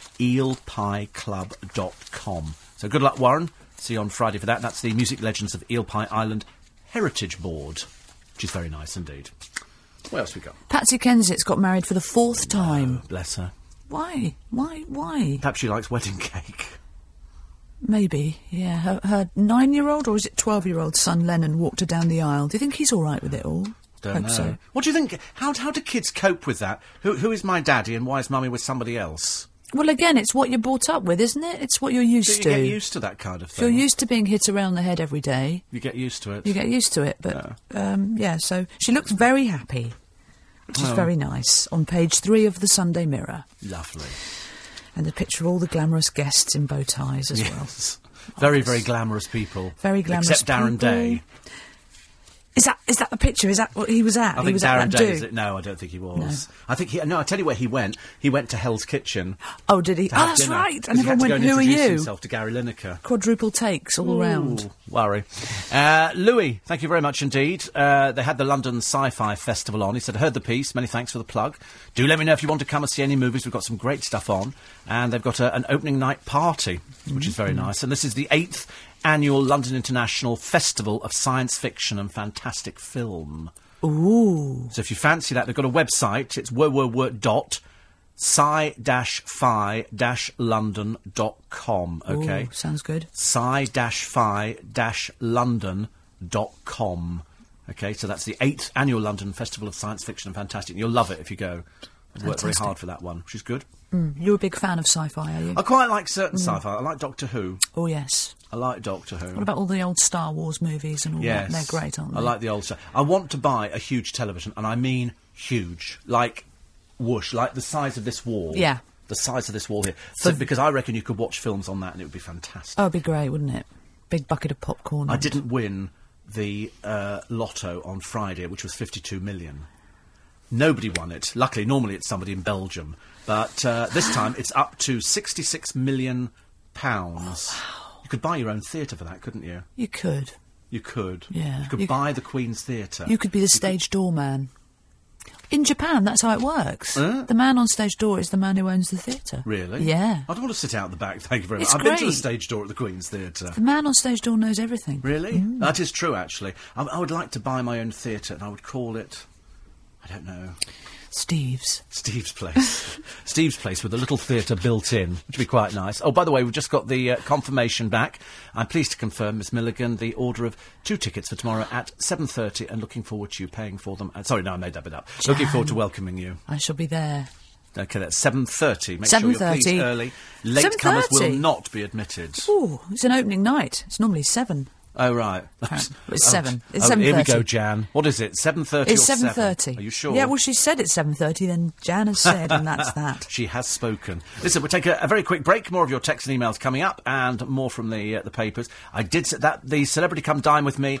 An old one, I'm afraid, but there's a, a new one coming up uh, very, very shortly. Okay, more of your. T- oh, blimey, got quite a few of your uh, emails and texts and everything else. So we'll be coming up with those very, very shortly here on 97.3.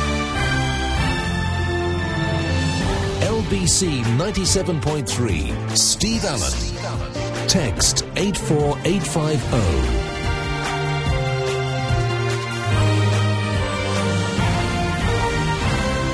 Food and drink this afternoon with Bill Buckley from four as the summer hots up. Bill is joined by Indian food guru Vicky Bhogal, who will attempt to spice up your plates. Go in this weather. Can you eat Indian food in this heat? Mm. Or you can eat it any time. Keeps you can't cool. Does it? oh, of course. that's the Cup of tea point. always works. So, any questions on how to achieve the perfect pakora, a sumptuous samosa, or a dazzling dal? Who on earth wrote that? Join Bill Buckley for Food and Drink Sunday from four. A sumptuous samosa. I've never heard of a sumptuous samosa before, but it's a it's a nice idea. Uh, Steve, do any other listeners hate Saturday? Says uh, Lynn. I've no idea. Probably. I love Saturday. I love Saturday. I love anything. Yes. It's the day before Sunday. You've still got a day off. Exactly. It's great. I love I love every day actually. Every day I'm into work. Uh, Andy the railway man says I love Katie and Peter. I'm so happy it's back on. Of course you are. Was it Um, off?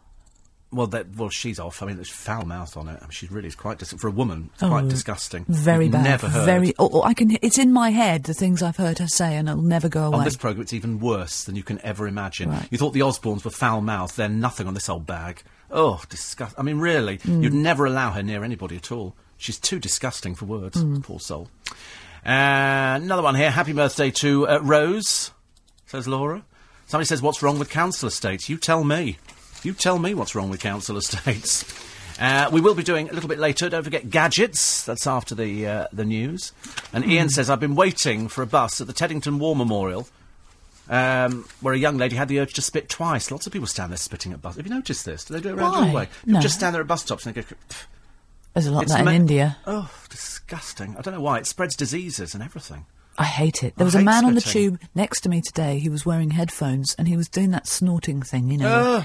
But he he was unaware of his own bodily thing. He was doing it because he had headphones on. Oh, right. And I kept looking at him to say, "Can you please stop that? I'm a Oh, human being. no. That is revolting." And he didn't understand. Oh, dear. Not a clue. Disgusting people, I'm afraid. Uh, apparently, uh, Johnny says yes, the one child rule is in China. Yes, I thought so. I, I had a massage from a Chinaman, Chinaman yesterday. Fantastic Chinese massage, amazing. Mm-hmm. Really do with the massage, actually, acupressure. because I've got a bit of pain in my neck. in my own high street. He, he's uh, he's brilliant. Anyway, um, and I noticed that um, he has one child, a little girl. She's nine, and his wife's just pregnant again. So he's come here to have freedom to have a second right. child. Oh, Lord. It's lovely, really. Paul is somewhat misguided, but never mind. I'm assuming he's just writing to be stupid and says, I think Jack Tweed is a very mis- misunderstood young man with youthful exuberance. Paul, don't be so stupid. Nothing worse than being thick and then, uh, and then talking about it afterwards just makes you look dafter.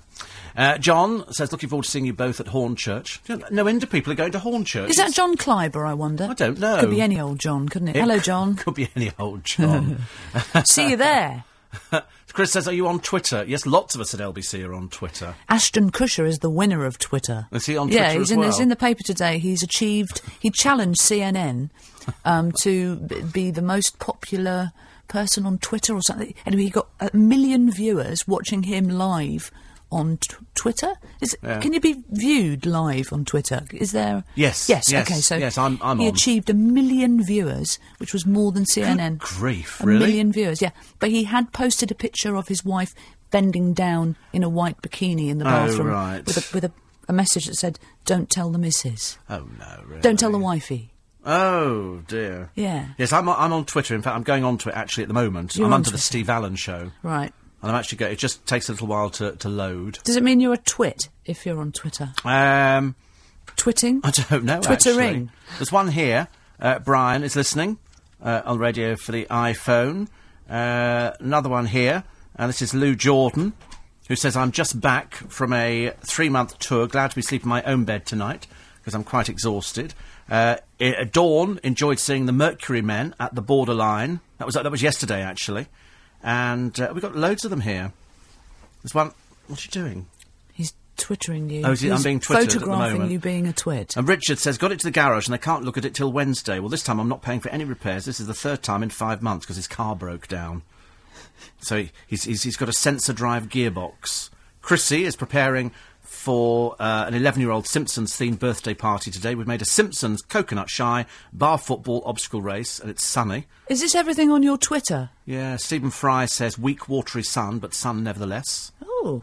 So we're like in people's lives now. Yes. Wow. Absolutely, yes. So people can sort of write in now, and it, it just pops up on my phone. It's just. Uh, do you not Twitter? Well, I, you know, I am fighting. I am a twit. Yes, I have a twit. Twitting. have I have twitting. twitting. You have a twitting. I have twitting. Right. I, I can twit if I want to. But you have um, man- many friends? no, I haven't bothered with Twitter Right. really because I got Facebook. Oh, you've got Facebook. Well, yeah. Ah, well, I'm going to start my own. My face. My face. Sad. I've now lost my Twitters. They've disappeared, but I'm sure we'll have some more later. The twits have left the, The building. The twits have left the building. Pat says the reason people who could work but choose not to is simple. They're not hungry. If they wake up in the morning and know there's nothing to eat unless they earn money, they'd have to work. Or they're on Twitter. Pat says I'm going to claim benefits for the stress caused by everything being so quiet. Well, you have to stop life if you're going to do Twitter. Yeah. If- you do have, but the, but it's it's a, it's a social networking, isn't it? Look, she sent in a picture that of what her it dog is? this morning. It's all a bit quiet out there. Uh, what, do, what did we do before all this technology? We talked to each other? Well, in our lifetime, in our lifetime, we, we've had everything. We, we've got, you know, People mobile walked on the moon. People have walked on the moon. We've got mobile phones. Amy Winehouse? Yeah, they are. James Mead has turned up, and Gary, Jordan? and jo- not Jordan, Does she and Twitter? George. Uh, probably yes. I have, I have birds in my garden that Twitter. Do you? No, I've got a cat. A cat. Do you think Susan Boyle twitters? I do hope not. Will someone be twittering I for hope her? not. No, I don't know. I'm not. I'm not a fan. I'm afraid. Are you not? No. I haven't watched. Well, I saw a tiny snippet of it from the wings. Yeah. I saw it from the wings. I just, I mean, the Here only thing. I'll say about it again is it, it's beautifully put together by Simon Cowell. to stop a young lad singing, saying this song is not for you, when he doesn't know what they're singing, when he's supposed to not know, is contrived. This is another person with bad teeth who's going to win, isn't it? Yeah. A person who doesn't look very glamorous with bad teeth, Yes. who's got a good voice, is going to win. But the Royal Variety, I don't think the Queen wants to be subjected to some woman singing, I dreamed a dream of times gone by. Ah, She's 47. Patti LuPone all Exactly, way, it's a young person's song, it's not an old woman's song. No, it's all wrong. It's ridiculous. Oh, but also, somebody said, let's hear her sing something else to see if she can sing. Not one song. Everybody's got. It's like all the all the boy bands always used to have when we used to interview them one little song that they'd rehearse, so that people would go, "Can you sing?" And they'd go, one, two, three, and they'd go into Burst their, into harmony, their yeah. little set piece. Hmm. Anything more than that, it was miming. Yeah. I'm afraid, and I'm a big anti-mimer. I, I wouldn't like to see her in Les Mis. Well, if, if you did, she'd have to be lovely ladies looking. She'd be great at that. She'd be great at that bit, but she couldn't do anything glamorous.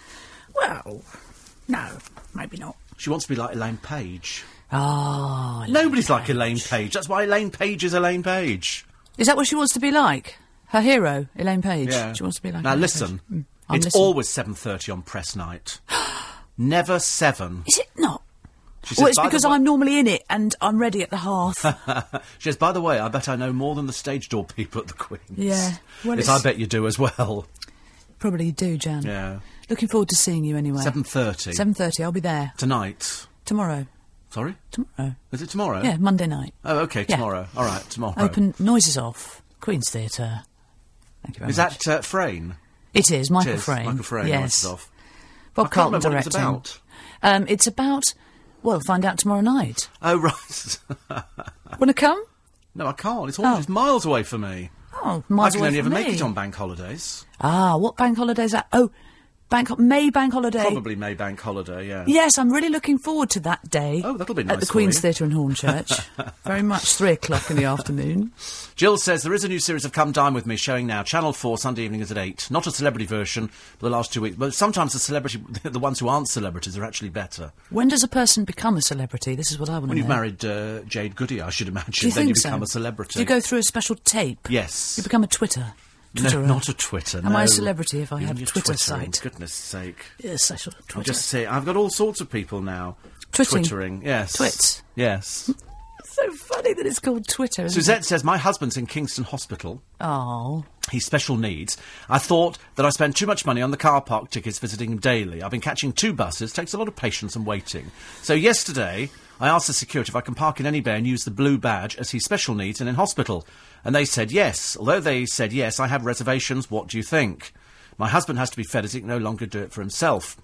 Uh, you're not allowed to use the badge unless he's in the vehicle. oh no. If somebody's in hospital and you have a, a blue badge, Yeah. you can't use it. No, even though it's for his benefit Yes, only there. if it's for his. but- But it, they've got to be in the vehicle.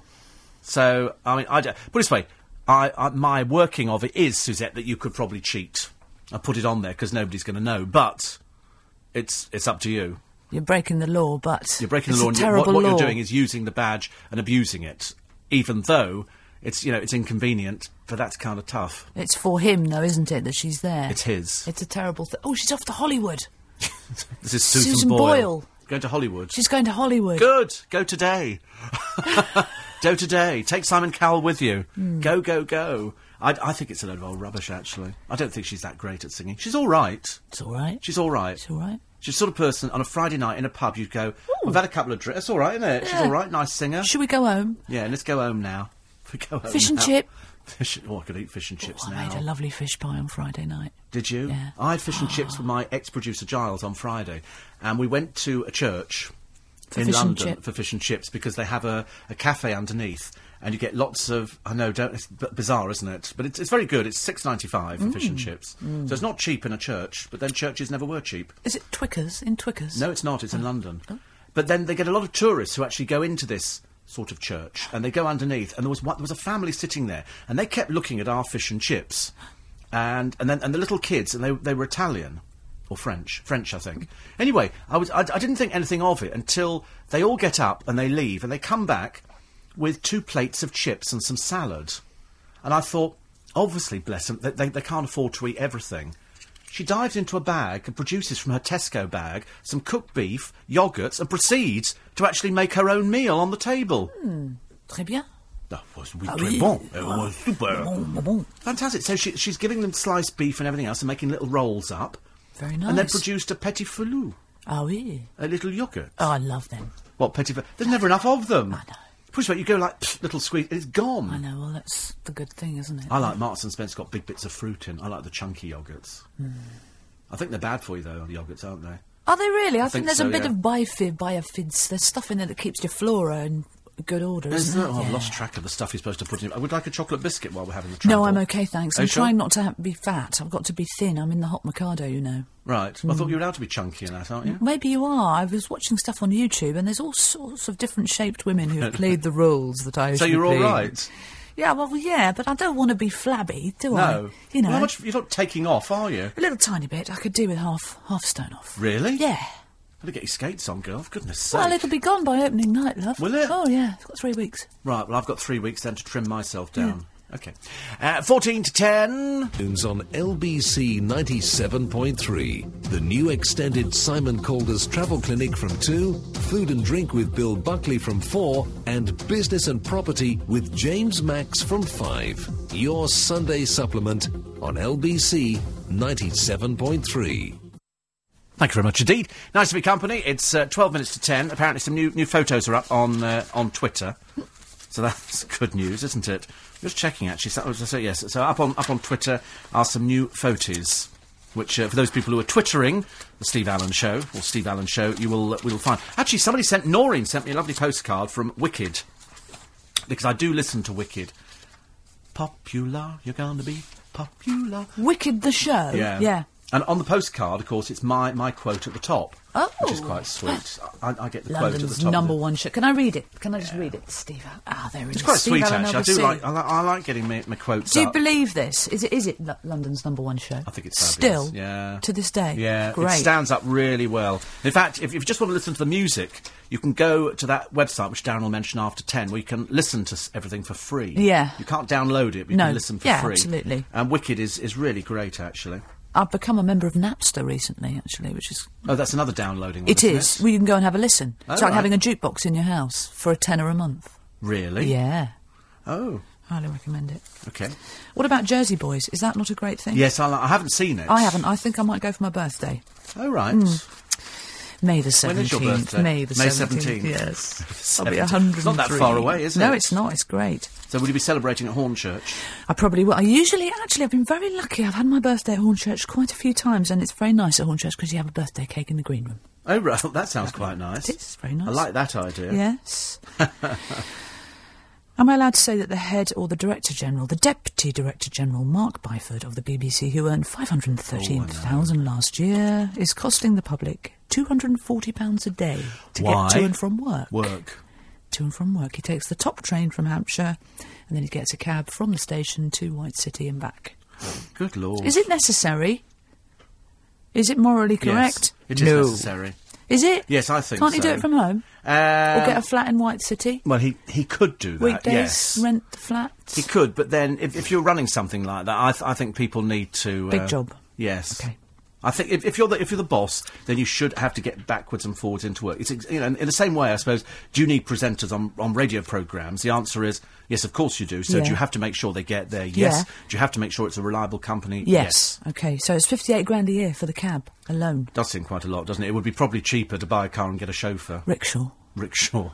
much, much, I mean, much uh, cheaper. you could just give somebody a job of getting him there Yeah. every day for a lot less than that, couldn't you? I mean, just seems insane, really, that the cab company gets used. It costs so much hmm. money. Our money. Our too money, much, exactly. Too much. It is our money. That's the bit that hurts. There's a isn't it? silent auction at the Queen's. Shh. Do you know about this? No. Oh, right. All artists have donated work to be auctioned for the theatre development Oh in May. Do you know about that? no, Jan, silent. do you know about that? The silent auction at the Queen's? Who's in charge of that? I wonder? I don't know, but I want to, I want to check it with, with Jan first. Did you hear that Madonna's going out with Moses now? She's sacked. She's been out with Jesus. Jesus.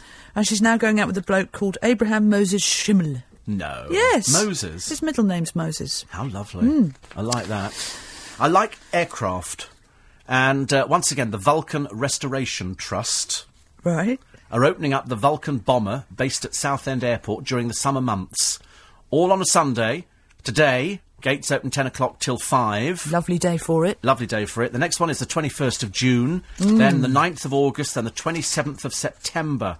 So this is Southend Airport, the Vulcan bomber. It'll be great to see the flying Vulcan, but uh, they can't, for safety reasons, offer to open the flight deck to the public, whereas we can. So come down to Southend Airport and get a feel of what it's like to fly this awesome machine. Wow. He's another one, Jim. He's off to uh, he's off to the Queen's on the bank holiday. Unbelievable, isn't it? Isn't it Most great? Just popping down there for no reason It's the whatsoever. place to be. It is the place At to be. Three o'clock. Is it three o'clock? Three o'clock. That's the time people are I- meeting. apparently, well, just just before. just before tea in the foyer. Tea in the foyer. Uh, headlight: dry and sunny, mild with light winds. 18 centigrade today. Is it?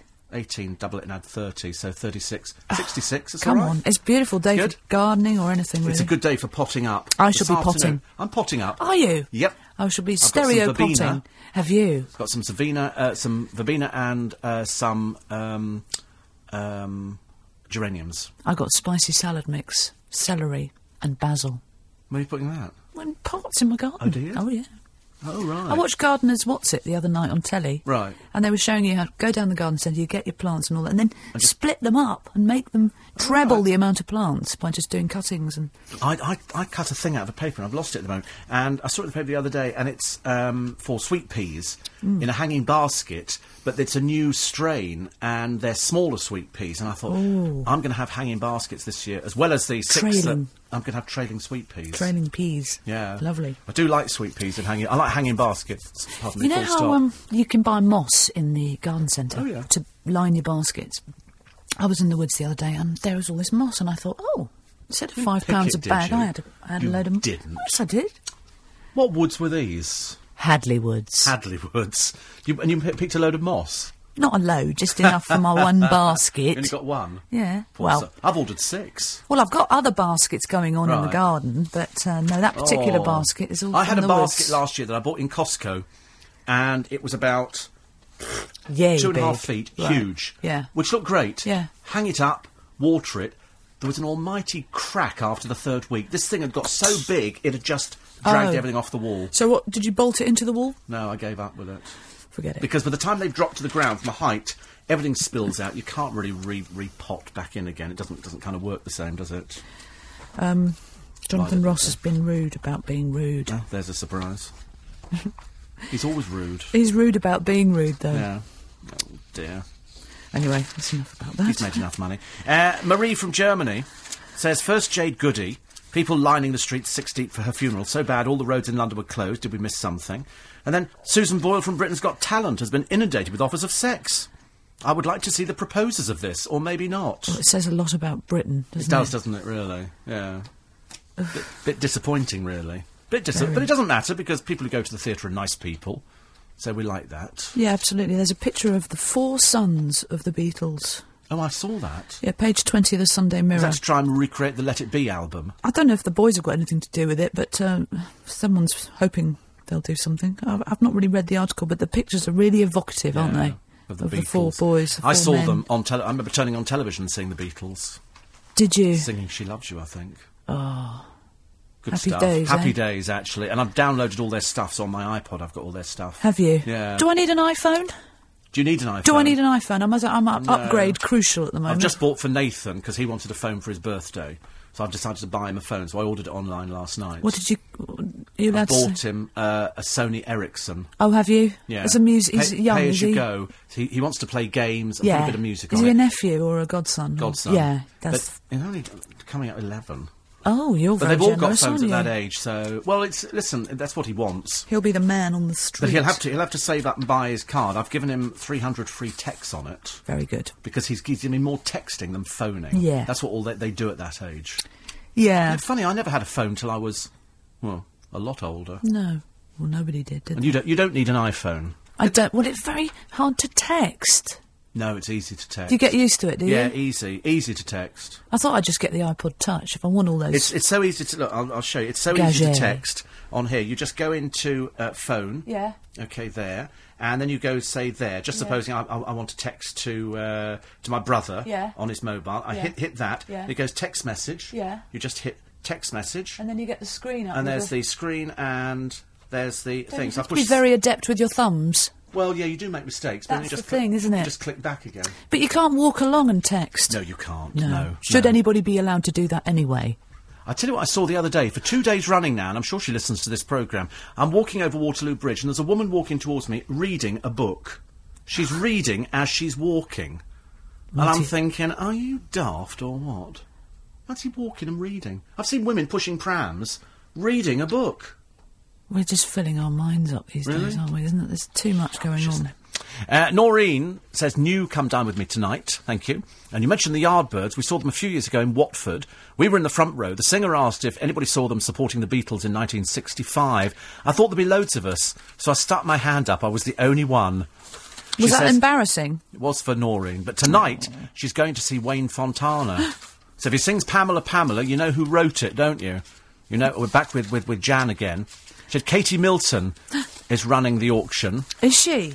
And more details on www.queens-theatre.co.uk. It's become a Queen's show today, hasn't it? Probably. Love to Tom, who'll probably be listening too. Tomsk. Who's Tomsk? I call him Tomsk. All right. Who's mm. Tomsk? Tomsk. Tom. Tom. Tomsk. Tom? He's the artistic admin. He's the administrator. Sorry, he's Oh, very right. artistic, but he's not the artistic administrator. He's the administrator of Hornchurch, Queen's Theatre. Hornchurch. Uh, and Barry Burnett, lovely young Barry Burnett. Barry Burnett. You know Barry Burnett? Uh, his client, Ryan Molloy, is giving one of the best performances in town as Frankie Valli in the Jersey Boys. Yes. Just started his second year. He says, please be my guest and come along and see much. You know, Barry Burnett is just desperate to get me out of this studio. I've had offers of breakfast, sleepovers, ever. It's just unbelievable. Now Jersey Boys. You wait till I speak to your mother. no, the show is great, so, and we've heard good new, good reports about Ryan Molloy. So lovely to have young Burnett with us this morning. He's lo- you love Burnett. He's lovely. He's Yeah. good- He's, very good friends with lots of very, very famous people. Oh. He knows more famous people than I ever will. Celebrity. Oh, he's absolutely. He's Barbara Windsor's agent. Is he on Twitter? Is he on? T- I shouldn't imagine Barry knows what Twitter is actually. Doesn't need it. But I think he'll, but he, he, he knows what good food is. Jacqui oh, he's very Smith- good. Fr- he speaks every day to Cameron Mackintosh. Does he really? He's one of those sort of people. I like Cameron Mackintosh. We like Cameron. We have to go. We have. Well, you have to. Do I? You have. To, yes, you have to because it's nice weather and you have to leave. But Jacqui Smith's cleaner hasn't had a pay rise in five years. Not at all surprised. But is she, was she the one with the films or the? She was. the Two films, rights? five pounds each. Two films, five pounds each. What a bargain! Who needs money for cleaning? Who needs Twitter? Absolutely. Always a pleasure, Jane. Thank you. Lovely Jane Milligan. Catch her at the Queen's Theatre. This is. Um, oh, it is. You know what? Um, yes. Texts and emails. Fantastic. And uh, Steve, uh, you can follow Mr. Chaz on Twitter, and apparently it's called tweeting when you send on Twitter. I think we knew it was called. Do we, we call it? Do we call it twittering? No, you tweet. You tweet. Yes. Okay, fantastic. Uh, Jill says, please tell me you're doing the Beck this year. Haven't got anything guaranteed uh, at the moment with the Beck, but uh, it might be on the list a little bit later on. David. We shall let you know. Sorry? Oh, David Beckham? David Beckham. Yeah. Oh, okay. What about David Beckham? I thought the Beck. No, the Beck Theatre. Oh, okay. Hayes, Middlesex. It's that nice one. It's just off the uh, the road. And uh, poor poor John says you're very judgmental about the homeless. It's very easy to have a good work ethic when you're in a job you love. Not everybody is so fortunate. Well, then people should get out there. And there's nothing worse than people who whinge. You know, about not having jobs. People should get out there. If you don't, there's nothing worse than somebody doing a job and going, oh, I don't like my job. Well, do a job you like, because you're wasting everybody's time. And unfortunately, sitting on a pavement, John, as you probably understand, or probably you don't, uh, with a little sign saying, homeless and hungry, I'm afraid does absolutely nothing for me whatsoever.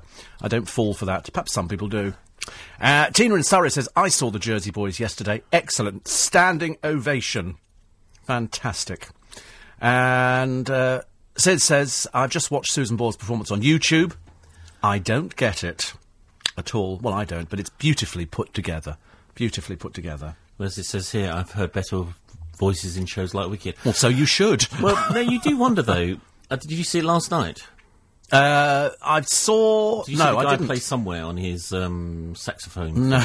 Well, it was beautifully played, but you must think that all the musicians in the West End Yeah. will watch this on YouTube later, thinking, "This is what we do every night." Yes, but that's but they sort of, but that's why the audience sit there "Ooh, ooh, ooh, ooh," like know, seals clapping something, and you think to yourself.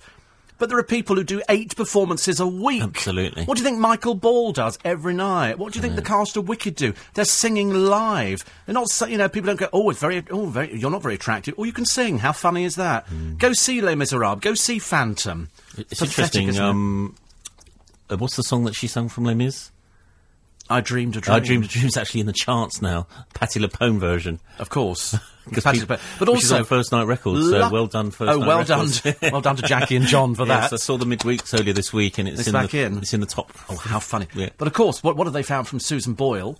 The fact that she has recorded. already. Oh, no, no, oh, no. before. This is Oh, from right. years ago. Oh, A right. thousand copies of a charity single. Oh, so not as innocent as she makes out. course not. as innocent. It's all a Like bit Paul contrived. Potts, he was part of a uh, opera group. Yes. and he tried many times to make it big. Whatever happened to him, by the way? Uh, he's touring America. Is he really? Yes, I think Oh, best to leave him over there because the Americans will buy into that kind of stuff.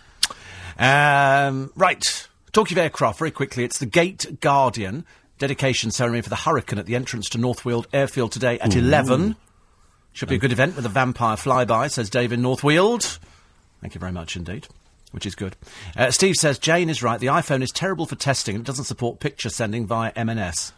It will do soon. It will do. so. It isn't at the moment. There's a new iPhone coming out in uh, the summer. But uh, the new upgrade to the software, which is due in, in about six, seven weeks' time, Yeah. will allow you to do that. Okay. So, so uh, uh, we, we better download that information. Yes, you will. You'll be able to download it onto your current iPhone, upgrade it to software version 3, and you'll be able to do MMS and cut and paste and all the things that the iPhone doesn't do at the moment. Okay. Oh, that's good news. Yes. It doesn't cost any more, does it? It will be free on the iPhone. If you want to upgrade the software on your iPod Touch, it will be a fiver, I think. Yeah. Yeah.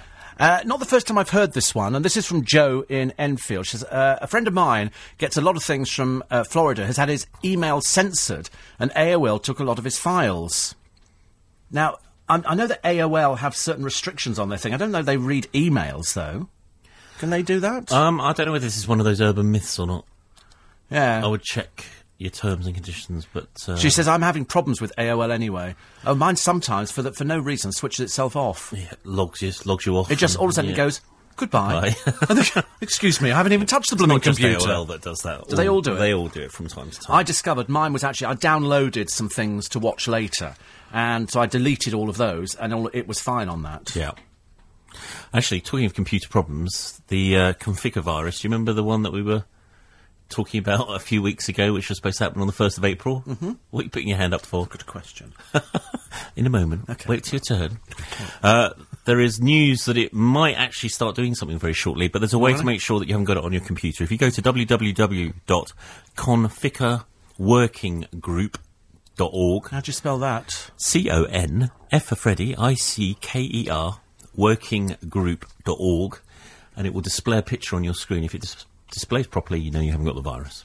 Right. We'll put a link on your website later on for that. Oh, Actually, okay, your right. blog. We should put that in your blog. Really? Yeah, 'cause it's good. Good that everyone checks their computer to right. make sure they haven't. Should we got just that put a virus. link up on steveallenshow.com? You can, yes. Which would be easier. Okay, I'll, I'll do that later. Okay. Pirate Bay. We've been reading all the news about that. We've been warning people not to download illegal material. Yes. Be very, very careful. Those two, those three boys have gone to. Thank you very much. Drink just arrived. Where's the Where's the vodka? Last time you had vodka was 1983. You don't drink vodka. Don't be silly. A you get silly on a wine gun. I remember the time we went to Selfridges a few weeks ago and they're giving away free shots of vodka. Oh. One vodka and I was on the floor. Do you know, suddenly worked out, and I had this strange dream last night. I we go. dreamed a dream that I was... anyway, and I, uh, haunted by this woman for the rest of my life. And, and I remember thinking, walking through Selfridges is actually quite dull compared to walking through Harrods, where they've got more furniture than I like. Than I like. yes. Haven't they? They've got everything in Harrods. Lovely. No one ever seems to buy anything upstairs, though. Have you No, noticed? I know, but I mean, I just like all the furniture in Harrods. It's, it's, It's very you. it's absolutely me. There's more of me in there than there is in Selfridges.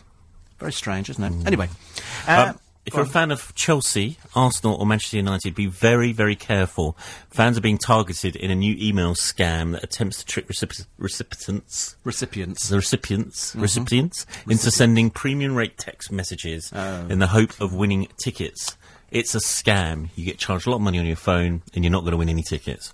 So Oh. be careful. All right. Anything that comes through to your phone, if you don't know where it's come from or you don't know anything about it, don't open it. It's like on your computer. We've said before, you know, they go, I get no end of spams. Luckily, I'm firewalled up to the uh, to the gunnels. But you say th- get things going. Hi, and it's got my email address. Hi, with reference to, and anybody else would perhaps go, oh right, that that's so you open it up, and of course it's rubbish. Indeed. It's rubbish. Mainly, it's uh, it's viruses.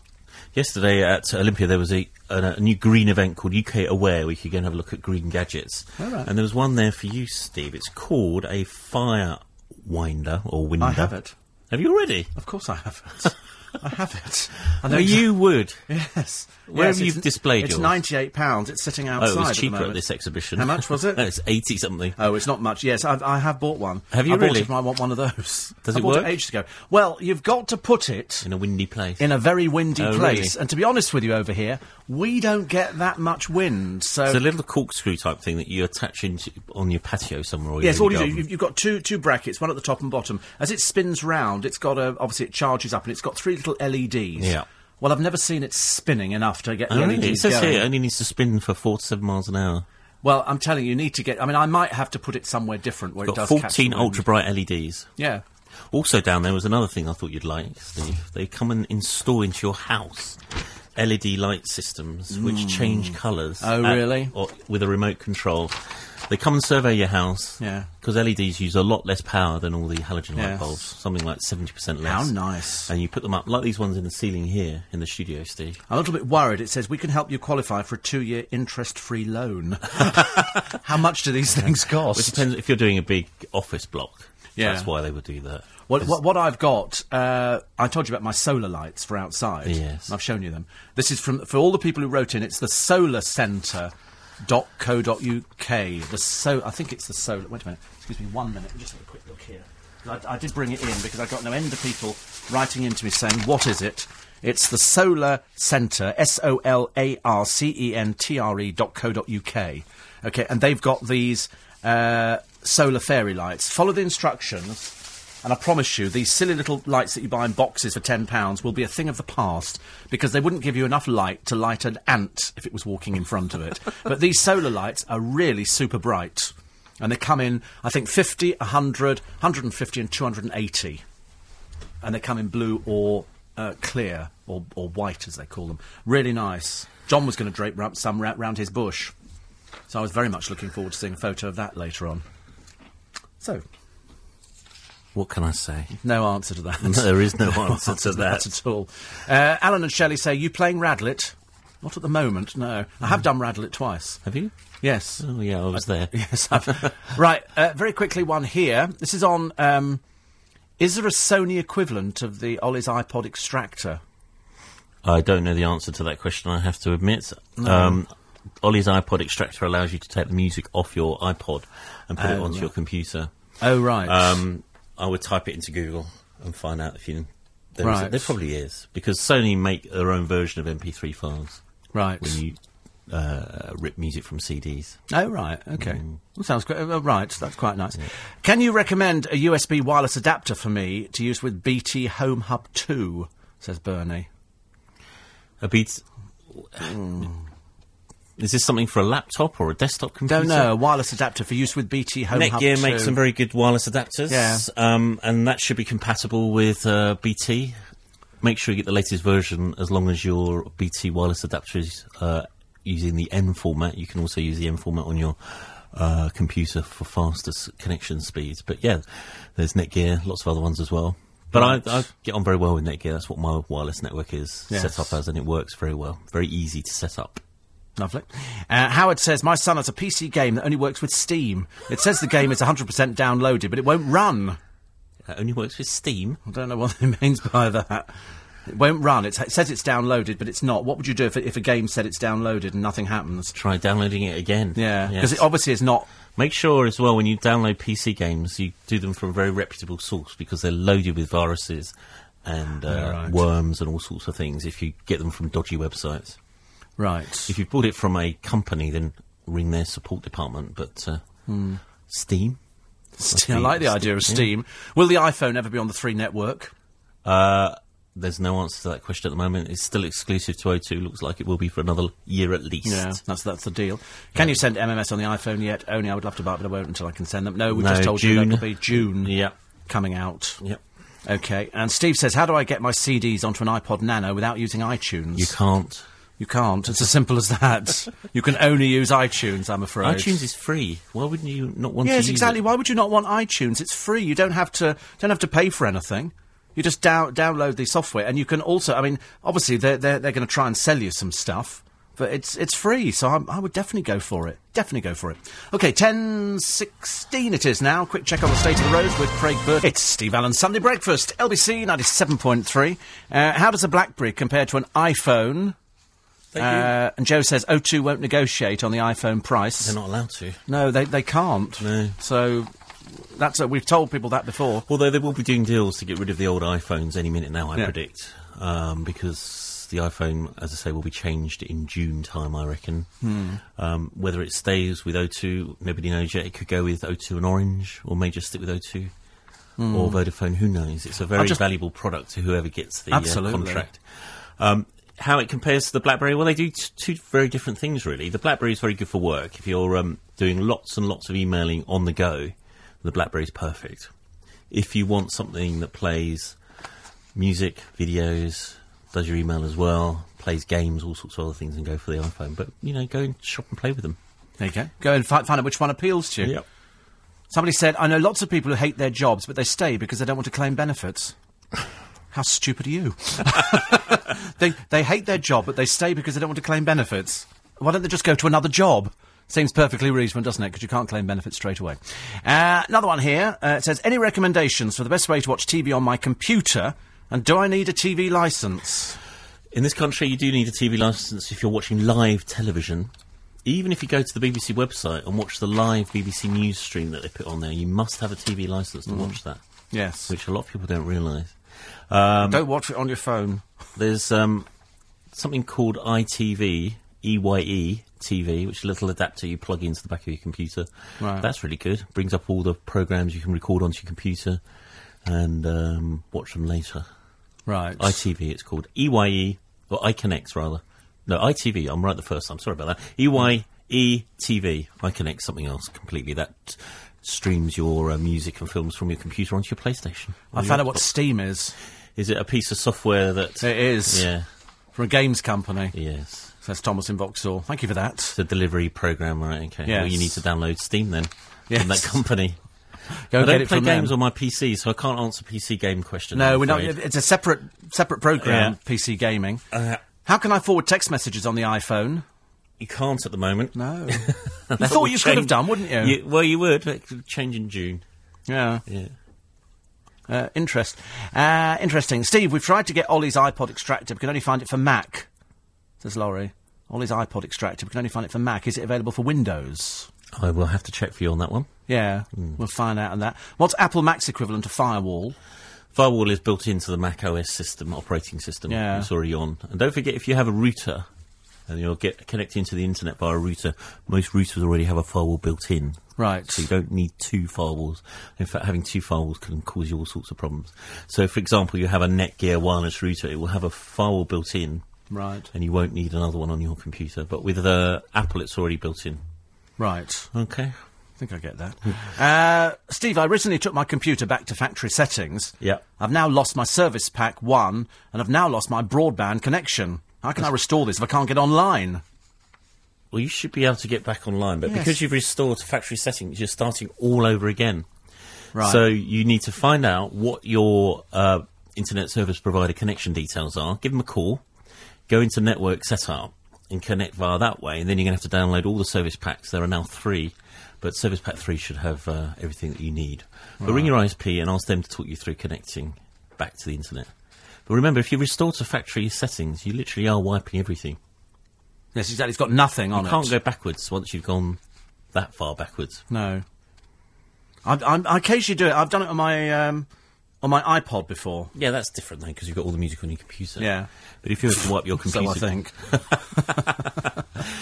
you know, thousands of pounds you've spent on music on iTunes. If Yeah, but the trouble is that's all- on. I- We were saying a minute ago. I, iTunes is free free to download, so do download it. Yes. because you can you can put stuff on your iPod on it. But it's also great because you'd be just you'd be amazed how much stuff you end up finding to put on there. Another- You know, long forgotten tunes. Another great one, which is free, and you can hear the whole track, is Spotify. We mentioned Yes. this a couple of weeks ago. S P O T I F Y. Free- Download it. free. It's free, and it's, they've got hundreds of thousands of tracks of music you can listen to. I've got people listening to Wicked on Spotify. Yeah, there's Wicked uh, Spring Awakening, which has just opened in the West End. Yes, That's great. there. Uh, in one of the, I think it was in the Daily Mail's colour stuff the other day. A great feature on it, Oh, really? three-page feature on Oh, wow. Spring Awakening. Yeah. And go if you go on to Spotify, then you can listen to the music, and then decide Yep. if you want to go and see a show. You can listen to Les Mis on there as well. I dreamed a dream. If you're not sick not of it I already. dreamed a dream. I'm sick to death of it already. Uh, Martine says the only email service that reads emails is Google. It does it by scanning the content. Unless AOL have the same technology, then it can read the email's content. Well, Google Mail does scan its uh, email for so it can place adverts inside your email program, but it doesn't Right. actually read them. Right. Paul in Maidenhead says Steam is an online service where you can download and play games online. If the game's not playing, check they've got the right PS spec to handle the game. In other words, if you haven't got the PC Yeah. spec, You've got to make sure you've got the uh, program that allows you to run those games. So go to the Steam website. Let's say get, PC games are not my area at all. yeah. Is there a, a free download to open Excel attachments on emails? Uh, PC Excel. World was selling, sorry, Excel attachments. Yes, there are. If you go to the Microsoft website, type in Excel Reader, you can download that for free. It allows you to read them. Okay. Right. Uh, do you know if Freeview is ever going to get HD TV programmes, or should I get FreeSat or Sky, says Jenny in Morden. Looking forward to seeing you in Hornchurch. Well, if, if I go there, I will see you. Freeview are planning to launch HD services next year, which Right. means you'll get at least the BBC via Freeview. Mm-hmm. I suspect ITV will also be there next year at some point as well. With FreeSat, you have to be able to install a satellite dish on your property, and that allows you to get BBC HD and uh, ITV HD as well. Sky. That HD box is subsidised, so you can get it for about 50 quid, but you've got to pay the £10 subscription every month to get the HD services for a year. Then after that, you can cancel the HD subscription and get all the free to air channels, which are currently Channel 4 and BBC HD, right. maybe a couple of others. Colin reckons there's an MS, MMS application for the iPhone that allows you to send and receive pictures. Go from the app, yeah, download it from the App Store. That's something for you to do later, Steve. That'll keep me amused for ages. I think I'll wait till uh, the new software comes out. Yes, I, I will as well. Uh, Jamie says, My computer won't let me put my iTunes purchases on my Philips MP3 player. Must they only go through an iPod even though I've paid for them? That's because the music from iTunes only works On an iPod. iPod. Now, the way round this, burn them to a CD. Right. Okay, so you put your iTunes purchases on a CD, and then put the CD back in the computer and rip them to MP3 format, and then you can put them on your music player. Right. All right. So if, the trouble is, it, it, it doesn't know what you've got. So w- whether you've paid for them or not is neither here nor there. I mean, put it that's this the way it, round. It'll actually sell them to anybody. yeah, of course. He doesn't know whether you've got an iPod or not. No, it doesn't. So Uh, that's Stephen- the way around it anyway. Okay, Stephen Beckley, sa- Bexley says, "Can you recommend a decent iPod docking station with detachable speakers and a bit of power?" Well, there's tons of them out there. I mean, there are absolutely tons. Do you know the best place to things. Mm. do that is the Apple Store. They've got them all on display, and you can listen to the quality of the sound on Yeah. there. And there's Apple stores all over uh, London now.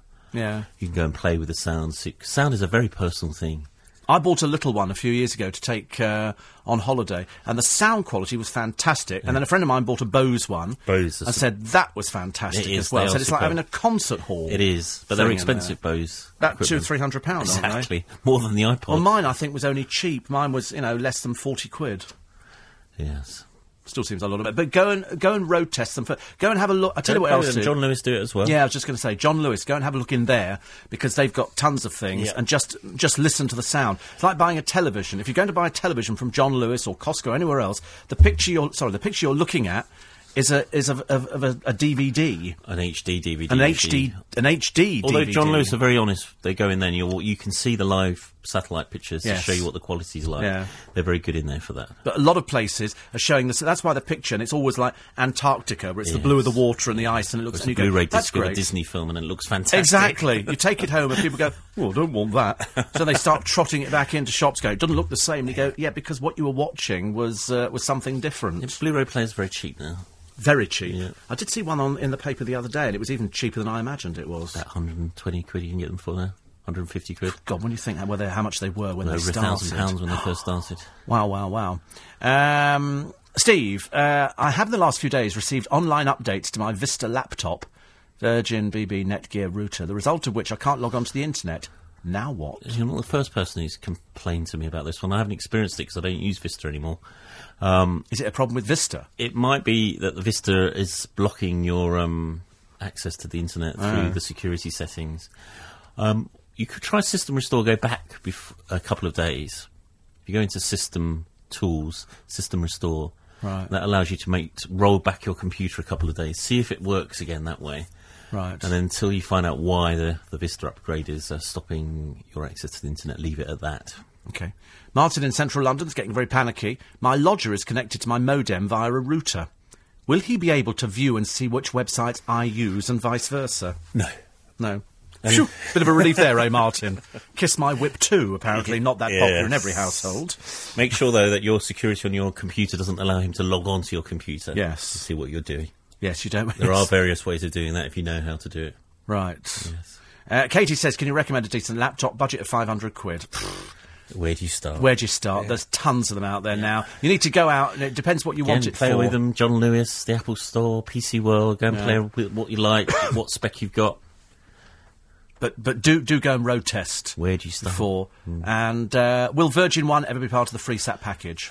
I don't know. They're negotiating with it with them at the moment. Yeah.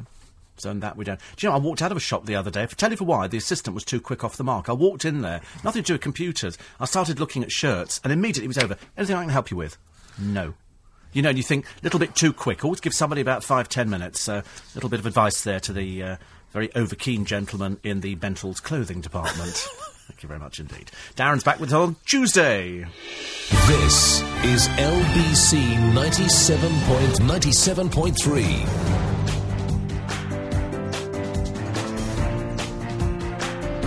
28 minutes to uh, 11. Sun, glorious day outside. I must mention uh, Simon Calder's travel clinic in a second, and uh, also to Bob King, who's recovering and has been uh, particularly interested in the. Uh, what are we looking? What have you lost?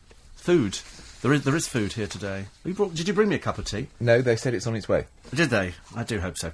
Uh, Noreen's going off to see. Um, she says uh, we went for a longish walk. If you speak to Paul, wish him a very happy birthday. So, Paul, many happy returns of the day. Uh, also, nice to see uh, Andrew Pierce with you. He's with you after the news at eleven o'clock. Good morning. It is a nice day today. You've got Lovely. your short sleeve shirt and I've got Beautiful a long sleeve outside, shirt. It's cold in here.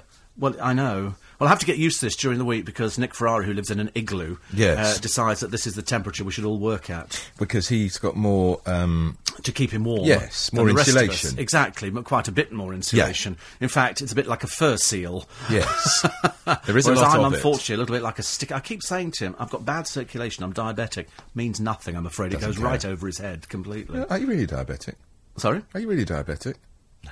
I didn't think so. I thought you made it up. Of course I'm diabetic. I didn't know that. I inject insulin. Oh, I thought it was something else you were Do you think, it, you think I was made up? No, I didn't. I had no Didn't, idea. did you? Yes. You didn't really. Did I? oh, you thought it was a joke? Well, I thought you were just having a laugh at his expense to make no, him feel look. bad. All, all these are the tablets I take every day. Oh, God, I thought they were other sort of tablets. No, heavens above. No, no, no. Poor no. old you. Where did that come from? Uh, my, my, my body. Is it hereditary? I don't think so. No, I think it's all mine. Oh, you didn't that's hear my it from your insulin. Well, that's my insulin. With needles. I can show you what it's like. No, I can you. demonstrate on you if you like. No, thank you. How are you? I'm fine. Well, considering I'm dying, I'm great. Yes. I'm good. So, what are we going to talk about today? well, the police Oh, again. oh, Gee, exactly no, I'm not looking at that. Sorry, I know. oh, I same know. guests. How boring. You're, you're pointing at the TV, Nick Ferrari on Sky. Oh, I wasn't going to draw attention to it. Yes. Well, do you know I've done that program and they blast you with spray to put the makeup on your face, which is why they spray the makeup on. I get the same here, and it's tea. yeah, and um, with in Nick's case, they clearly have used a spray, um, a cement mixer because he do, he looks orange. Yes. You wait till it's high, high def. He'll never work again. it's almost like a repeat of his programme the other day on the radio, strangely enough. Yeah, funny that. Yeah, funny. Now, um, yes, so I'm talking G20. Uh, Oh. the, the yet another. can you explain um, to me, just very quickly, yeah. because you're a newspaper. Yeah. This this uh, woman who, you know, if Oh, she was I know. badly hit, Mm. then fair enough. But it, it seems to me, being cynical, that somebody goes there with a camera trained on her all the time. She's, never worked this woman, She's done very well out of it. She's she done she was very paid well. fifty thousand pounds by the Express. Is she? Are they mad? but she's never worked, so No. she's on benefits. She Yeah. looks. Per- she's perfectly able to go to a, a march against Yeah. capitalism and yet take fifty grand. And I'm, I'm I can't quite equate the two things. I hope the tax man is on the case Oh, and I the hope so benefits people Yes. because uh, that would be the follow-up story. Yes. But we're talking to an MP who was there as an observer because yet another picture has come in the papers today of Another somebody one. being clunked on the head with a riot shield. Yeah. Uh, and the question I'm asking is, what's going on with Sir Paul Stephenson? He's the new Metropolitan Police Commissioner. He was the man who approved the police raid against Damian Green. That all unravelled last week, rather, Yeah. didn't it? It's not been a good week for the police. It's not been a good week for the government. Of course, you wouldn't expect me not to avoid the fact that the Labour Party's opinion poll rating has slumped. Uh, by about seven points in the events of the last week. No surprise. Hmm. One of the talk- policemen who was uh, accused of hitting this woman Yeah. apparently had been on duty for something like 28 hours. 28 hours. which is ridiculous, Yeah. but I imagine he volunteered for more duty to get the overtime. Worth extra money, yes. It's the overtime. So, uh, and then I'm talking to the seer of economics, Vince Cable, about what to expect in the budget. Don't expect anything too good, will you? no, not expecting anything. Do you remember in the, only t- thing we- 70s when people used to queue on the petrol stations to Oh, fill yes. their pet cars with petrol? All we used to worry about in the budget was is your mortgage going up? Yeah. Price of petrol, booze, and fags. That was it. Couldn't have cared less about anything else. Now it's just going to be your debt levels going up. Yeah. And then I'm talking in the last hour to David Starkey, who's done uh, a new book on Henry VIII, and of course has got that very fine series in Channel 4. I'm a big, big into Henry VIII, and um, he Big into to- Henry VIII. There's a lot of him to be big into. There was quite a bit. 54 inch waist, I'm told. Yeah, Yes. uh, but Starkey, of course, came to this. He was always more interested in the wives, uh, and of course, he thinks the whole of the revolution unleashed by Henry was because of the love of one woman, Anne Boleyn, who, of course, he chopped off her head. yes, he did. Divorced, beheaded, died. Divorced, beheaded, survived. That's, how we That's right, learnt the that's wives of Henry VIII yeah. at school. And I'm trying to think if, if Anne Boleyn was the one who was beheaded uh, kneeling, as opposed to kneeling over the block, whether she was done in the French way. I'll I ask a him. feeling she was, because that was with one, so you sat sort of upright, as it Yeah. were. As opposed to bowing your head for the block and the axe, it was a swordman, a swordsman. Because the other one who was uh, executed was Catherine Howard. So um, Didn't they spell that in a strange way? Because I've seen some spellings in the paper this week, and it doesn't look like it's the spelling of Catherine. Mm. It's the most peculiar spelling. she she was a bit of a tart because Henry VIII was getting on a bit then, and she was Right. putting it about a bit. So that was her. I do her find head. it fascinating that you can walk around and walk the corridors that Henry VIII walked. I find that fascinating. Isn't it? You know, you can go to Hampton Court Palace, you can go to the Tower of London. I think he's he's got to be probably the most fascinating monarch of our time. Yes. when they write the books. Well, they are writing the books. I mean, uh, and I'm going to ask uh, uh, David Starkey, where would Dynasty Diana have fitted in that court? Would he have had any time for her? Would she have Been had her head executed. chopped off? Have I think she probably would have, don't you? I would think so. With the shenanigans she caused. yes. Um, I don't think that would have been allowed, really. And Sarah Ferguson. Oh, How would she have, have survived? executed her years before, I think. She, I'll ask him to say which one. She's got to be Anne of Cleves, who was the really unattractive wife of Henry VIII. That's so cruel. Sarah That's the children. Oh, what, You the one who's in actually- Thailand? Well, the, oh, She's having a hard time, isn't she? Well, the strange thing is that people are going, oh, Prince Andrew, when he was younger, they used to go, isn't he really good looking? You think, and you produced two really desperately unattractive girls. Do you know, I, I, I met him at a party ten, three, three or four years ago. Uh, Prince William was there too, and I knew that Andrew was going to be there, and I could see some bloke looking at me, and I thought, who's that boring bloke? So I thought, oh, it's probably Prince Andrew's security guy. Then I got to him and said, what do you do? And I thought, oh, he doesn't do anything. It was Prince Andrew. Prince Andrew, yeah. Dull. Yes, he I'm told. dull. He was likes the- dull grey man. I always thought he was a little bit like Princess Margaret. He's never actually going to be king or anything like that. He It's was the always, heir. Yes, The heir the, the heir, sp- the heir and the spare. Air and the spare. And he was the spare. She, of course, was very beautiful, unlike Andrew. Yes, yes. Shame, really. Never mind, lazy, and it kind of. What is the food, then? Trolls through the family. Uh, the food is, is a taxi. There you go. Is that it? Yeah. Thank you very much, you can have a taxi and you can have a penguin biscuit. Oh, it's getting better. That's it. Okay. Okay, How does this fit in with your um, life-threatening Well, illness? Oh, them. oh, of course not. If, if I do, I have to do extra tablets and Right. things. Keep taking the pills. I can't believe you thought I was just pretending to be diabetic. Oh, I thought maybe the sympathy vote. It's so ridiculous. Never go for that with a sympathy. It's a good idea. I mean, I'd never think of it. Which reminds me, I must take my tablets for lunchtime. Anyway, we have to move on. you. Andrew, great to see you. I'm sorry about that charity shop. Yes, dreadful, isn't it? Just when we're expecting another coffee shop, we get another charity shop. Like we don't need that in Twickenham. Perhaps we can have a word with. Perhaps you can have a word with Vince Cable about that one. He must know about all these things going on. Don't forget Simon Calder's travel clinic from two is two hours long. Between two and four, will the Chancellor pounce on travellers? Once again, in a bid to shore up the nation's finances, or will Alistair Darling take the advice of the travel industry and give holidaymakers a tax holiday? Also, as a leading Green MEP is reported as saying flying to Spain is as harmful as stabbing someone, how can you ease the damage on your travels to the environment? Or are you going to fly on regardless. Let your ears do the travelling, as Simon calls up one of the most luscious islands in the Caribbean, St. Lucia is the destination of the week. But most of all, Simon's on duty to help you solve your holiday quandaries, whether you're heading for Bognor or Bogota. Given the choice, Bognor would win hands down, I'm afraid. But he might disagree. So that's Simon Calder's Travel Clinic from 2, and it's now uh, two hours long. Two hours long. 84850, excuse me, steve at lbc.co.uk. God, blimey. Here's me sort of happily coughing away. Uh, very quickly, some more of your uh, texts and emails. Um, can you repeat the conficagroup.org? Uh, it'll be on the blog later. Okay, for all those people, including Heather, who wanted to know, it will be on the uh, the blog a little bit later on. Must check the blog. Actually, 99% after I've sort of written it at the end of the program. So give me a chance to write it at the end of the programme, and I'll put it on there. I'll put that on my blog later, when I've written that later. Okay, thank you. Just having a quick glass of water. Excuse me, just one. Hmm. Thank you. Much better. No, I thought I was going to cough then all of a sudden. It's funny, I don't smoke. I felt like it was a little tickly cough. Uh, Steve. Oh, it's, it's, it's to me. How can I get my Steve Allen podcast to play all the shows simultaneously? All it does is repeat the same podcast over and over. You need to go on to lbc.co.uk. So you want you want all the Steve Allen podcasts, or do you want other people's podcasts? Because when you subscribe, you decide which ones you want to download on, on the daily. Once you've paid your subscription, you can download whichever ones you want. And once you've downloaded it, you don't don't obviously need it again, do you? Well, I don't think so anyway. I don't think so. Uh, 84850, steve at lbc.co.uk. Uh, Jenny says, I've been told to tune in as you have a guest talking about broadband. She says, I'm about to go out today to buy Vodafone's pay-as-you-go mobile. I use a laptop with Windows XP. I've heard mixed reviews about the Vodafone USB mobile broadband. I currently use BT dial-up. You know, it, it's purely, Jenny, it's personal. I'm doing um, pay-as-you-go, and in fact, uh, we're doing for Nathan. I've done it on Virgin because they were offering a better deal on emails. What it does, I mean, as far as I know, uh, you you can you can sort of negotiate all sorts of things now, all sorts of things. So it's it's worth checking out with with different people.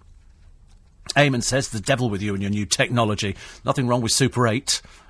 Do you to be quite honest, I've often said, and we've laughed about it in the mornings, you know, when the computer all of a sudden starts going completely doolally and it starts playing stuff all by itself, and you start, what has gone wrong with the computer? Years ago, if you wanted to play advertisements or you wanted to play tra- trailers or promos, they came in a in what we called a carousel, and it was a, a wooden thing with about five sides to it or four sides to it, and numbers went in there, and the producer loaded them up in the morning and then they were taken out and put into a cart machine in the studio, and you pushed a button, and it recorded and played, and you could record your own carts. I used to record my own intros to programs.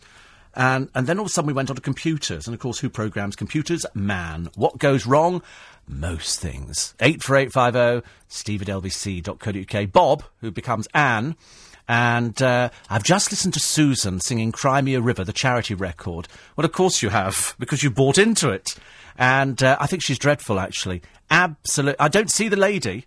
Uh, I really don't see the lady, uh, Bob. I'm afraid. Why you'd become Anne, I've got no idea. I find it a little bit worrying that you're a sex change, but you can't make out who you are. And uh, I, I don't really, I'm not remotely interested in something that's manipulative. I don't like manipulation. I think it's terribly clever, but it's it's a bit crap in it, really. At the same time, she's not going to go anywhere from there.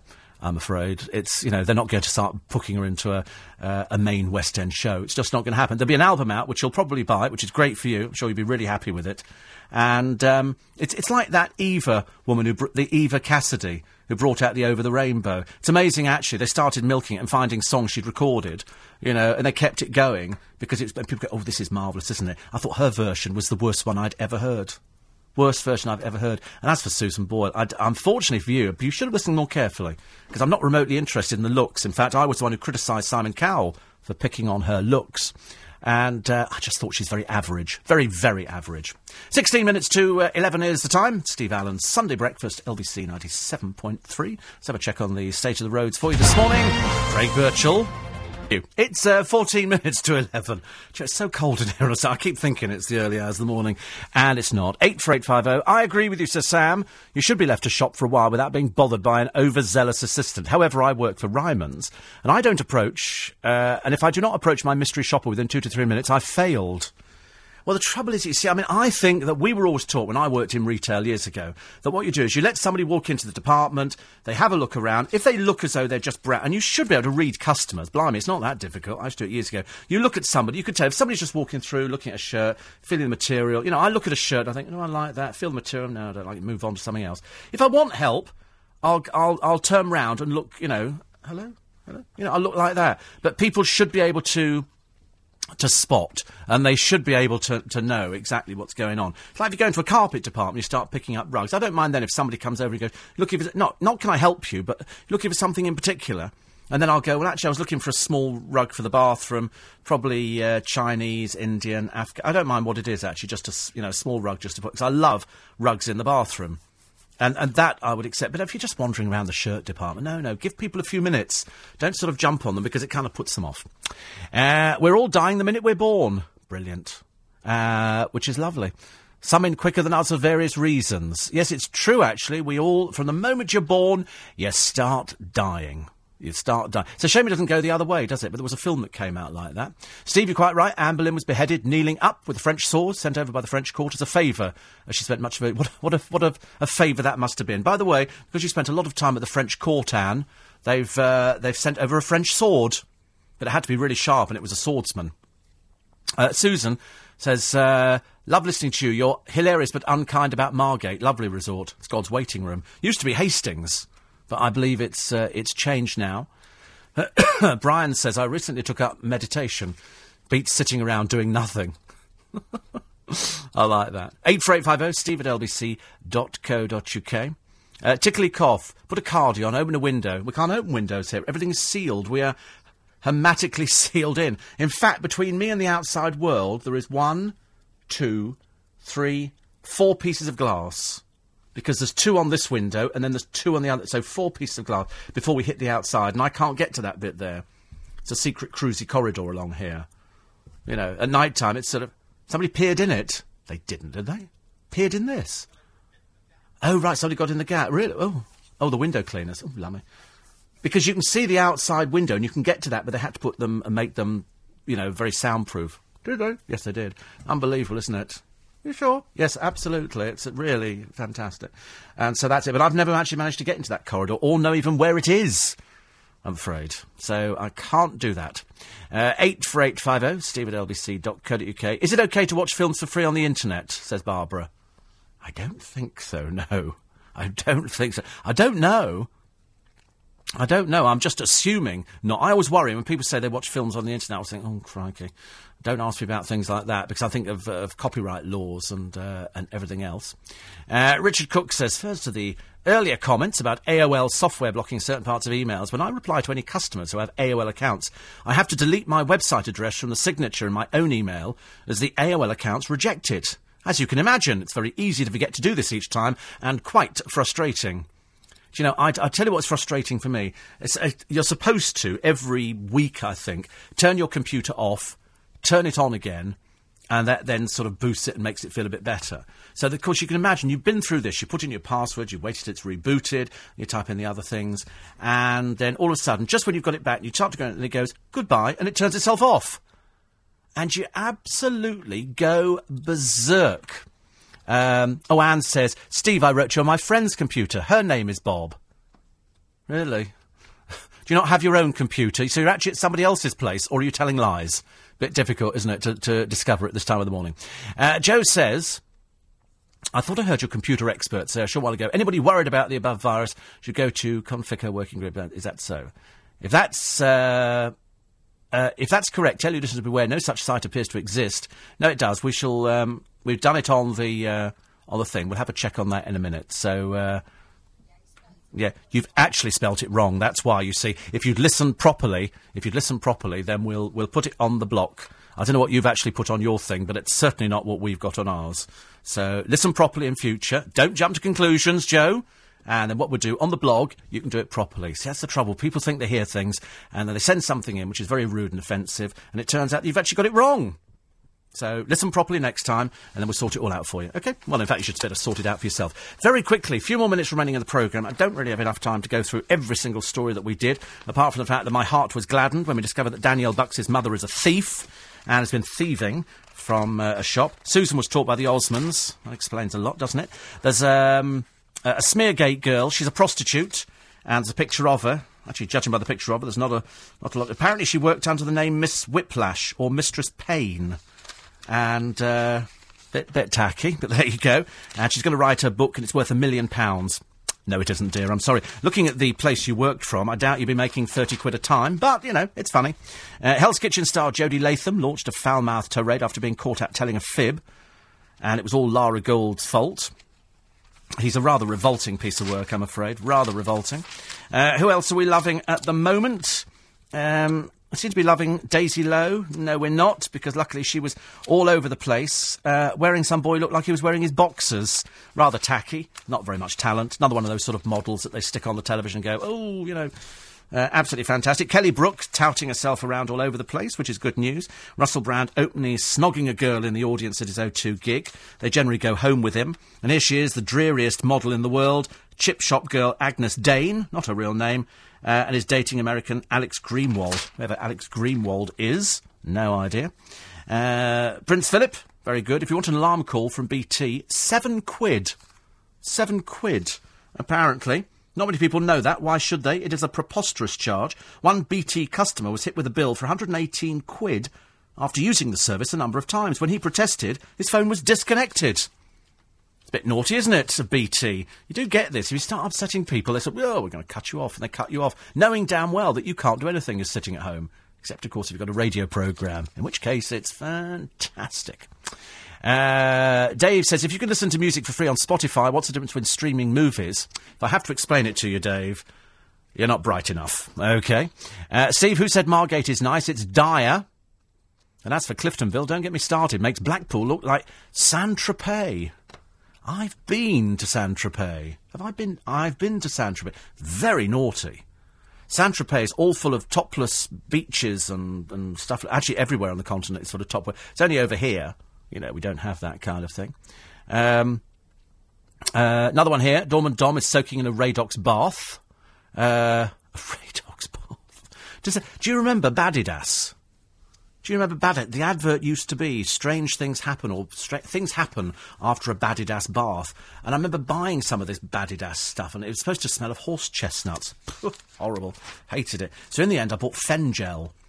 And Fenjal bath stuff was fab. You, you, you just cut a cap, and it was this blue liquid, and you pour it under the tap, and it foams up, and, and you just lie there. Trouble is, you can't really do anything else. In the early days, before you had shower heads, you'd sit there and you'd tip half the bath water over your head to wash your hair. If you put Fenjal in the bath, your hair came out looking all peculiar. It's all right if you don't have much hair, but it was a bit of a bit of a nuisance at the time, I'm afraid. Uh, so my advice is, don't go to Margate. And don't use BT's wake up call because it's £7 a time. £7. Why don't you just go and buy an alarm? I bought a couple of cheap alarm clocks. I bought them in a pound shop or a 99p shop, so they cost 99p. And I've got three. And they've got little lights on. They even come with a battery for 99p. Fantastic. Fantastic. Uh, Hell's Kitchen, Bozo Grant Bovey to ex Dynasty star Linda. Do they use the word W in America? No Grant, writes Kevin O'Sullivan, but they do in Britain, as you're no doubt aware. and they're talking about you, I should imagine. Uh, another ill-advised guest appearance by Will Young. I'm afraid this is the uh, the Horne and Corden ending their disastrous comedy series with 30 more minutes of mirthless drivel. According to Kevin, hopefully he said the viewers enjoyed it, both of them, which is good. Uh, more revolting potty mouth stuff from the disgusting um, uh, Jordan, Katie Price, and Peter Airhead her husband, or as we prefer to call him, the handbag. Uh, the Apprentice, still not watching it, I'm afraid. I've still got no idea. And on Living TV's The Hoff When Scott Came to Stay, Knight Rider legend David Hasselhoff recalled telling his father his co-star was a talking car. Hoff's dad, have you been drinking? Hoff, no. Dad, you should start. And he did. The idea that, uh, that Scott Mills went to stay with Mr. Hoff. Uh, more on uh, celebrities and... Um, and their shenanigans in the paper, including peculiar hats being worn and how tough it is to be Princess Eugenie. And incidentally, love the way that Amanda Holden says Britain's Got Talent sensation Susan Boyle should be saved from a Simon Cowell makeover. What about the Amanda Holden makeover? Or does she just use a turbocharged moisturiser? Oh, t- totally unrecognisable, as even she must uh, agree. Uh, a restaurant worker was beaten up in a row over a 20p sachet of sauce. Anton Willis was angry when Mahinder Singh charged him for the sauce with his meal at McDonald's. As Mahinder made his way home after work with his brother, they were attacked by Willis, an accomplice. He was jailed for two years. So he should be. And here's old Vic Beckham out again, dragging the poor children around. Uh, with a dress, most inappropriate outfits. I mean, when's she just going to put on what she's comfortable in? Pink tracksuit. Because the rest of it is just pants, I'm afraid. Dave's still out there doing ads, so that's good. And here it is. Uh, the ideal home has just come up for sale, and this one measures eight feet wide. It's in Brecon, in mid Wales. Uh, what it lacks in width, it makes up for in length. It goes back more than 35 feet. It's on the market for 110,000. I love these programmes on the telly. You know, where they sort of say, they go into this house, and I sit there thinking, I wonder how much that is. And then they go, and you can get this house now for 220,000. It'll be something like four bedrooms, it'll have six bathrooms and everything else. And um, and you think, you know, in London, I think we really do pay through the nose. Carole Malone is talking about tweeds a weed. I should imagine he's probably been that down that route as well. And um, and Barbara says how nasty of you and Andrew to describe poor Catherine Howard as a bit of a tart. She was just a teenage girl, already in love with somebody else, who was then more or less forced by her avaricious family to marry Henry. No doubt she saw him as a dirty old man. Well, a dirty old king, I know, but dead now, I'm afraid, Barbara, so I think a bit of an old scrubber, I think, kind of fits in quite nicely. And as I say, let her sue. Uh, and Mark says, Can you give a mention for 24 years of marriage to my wonderful wife, Helen? I'm tempted to add the funny line, but we have been divorced for the last 23. You know, it's always the best way, isn't it? How do you actually make, make a marriage survive? Answer separate bedrooms. Always work. Works very, very well for the Queen and Prince Philip. You know, they're, they're really good for that. Sadly, that's just about it this morning. Marion says, why topless beaches naughty? I think when you're about 10, Marion, I think they're seen as a bit naughty. And that's, of course, you had a strange upbringing. Listen, I'm back with you tomorrow morning. Go to lbc.co.uk, learn how to podcast. It will change your life forever. It'll be fantastic. And you can read the blog. I'll put all the... Um, the correct information on there a little bit later for those people who can't hear properly on the programme today. And we wish you a very, very pleasant day. And thank you to James as well, who's been an absolute stalwart. Okay?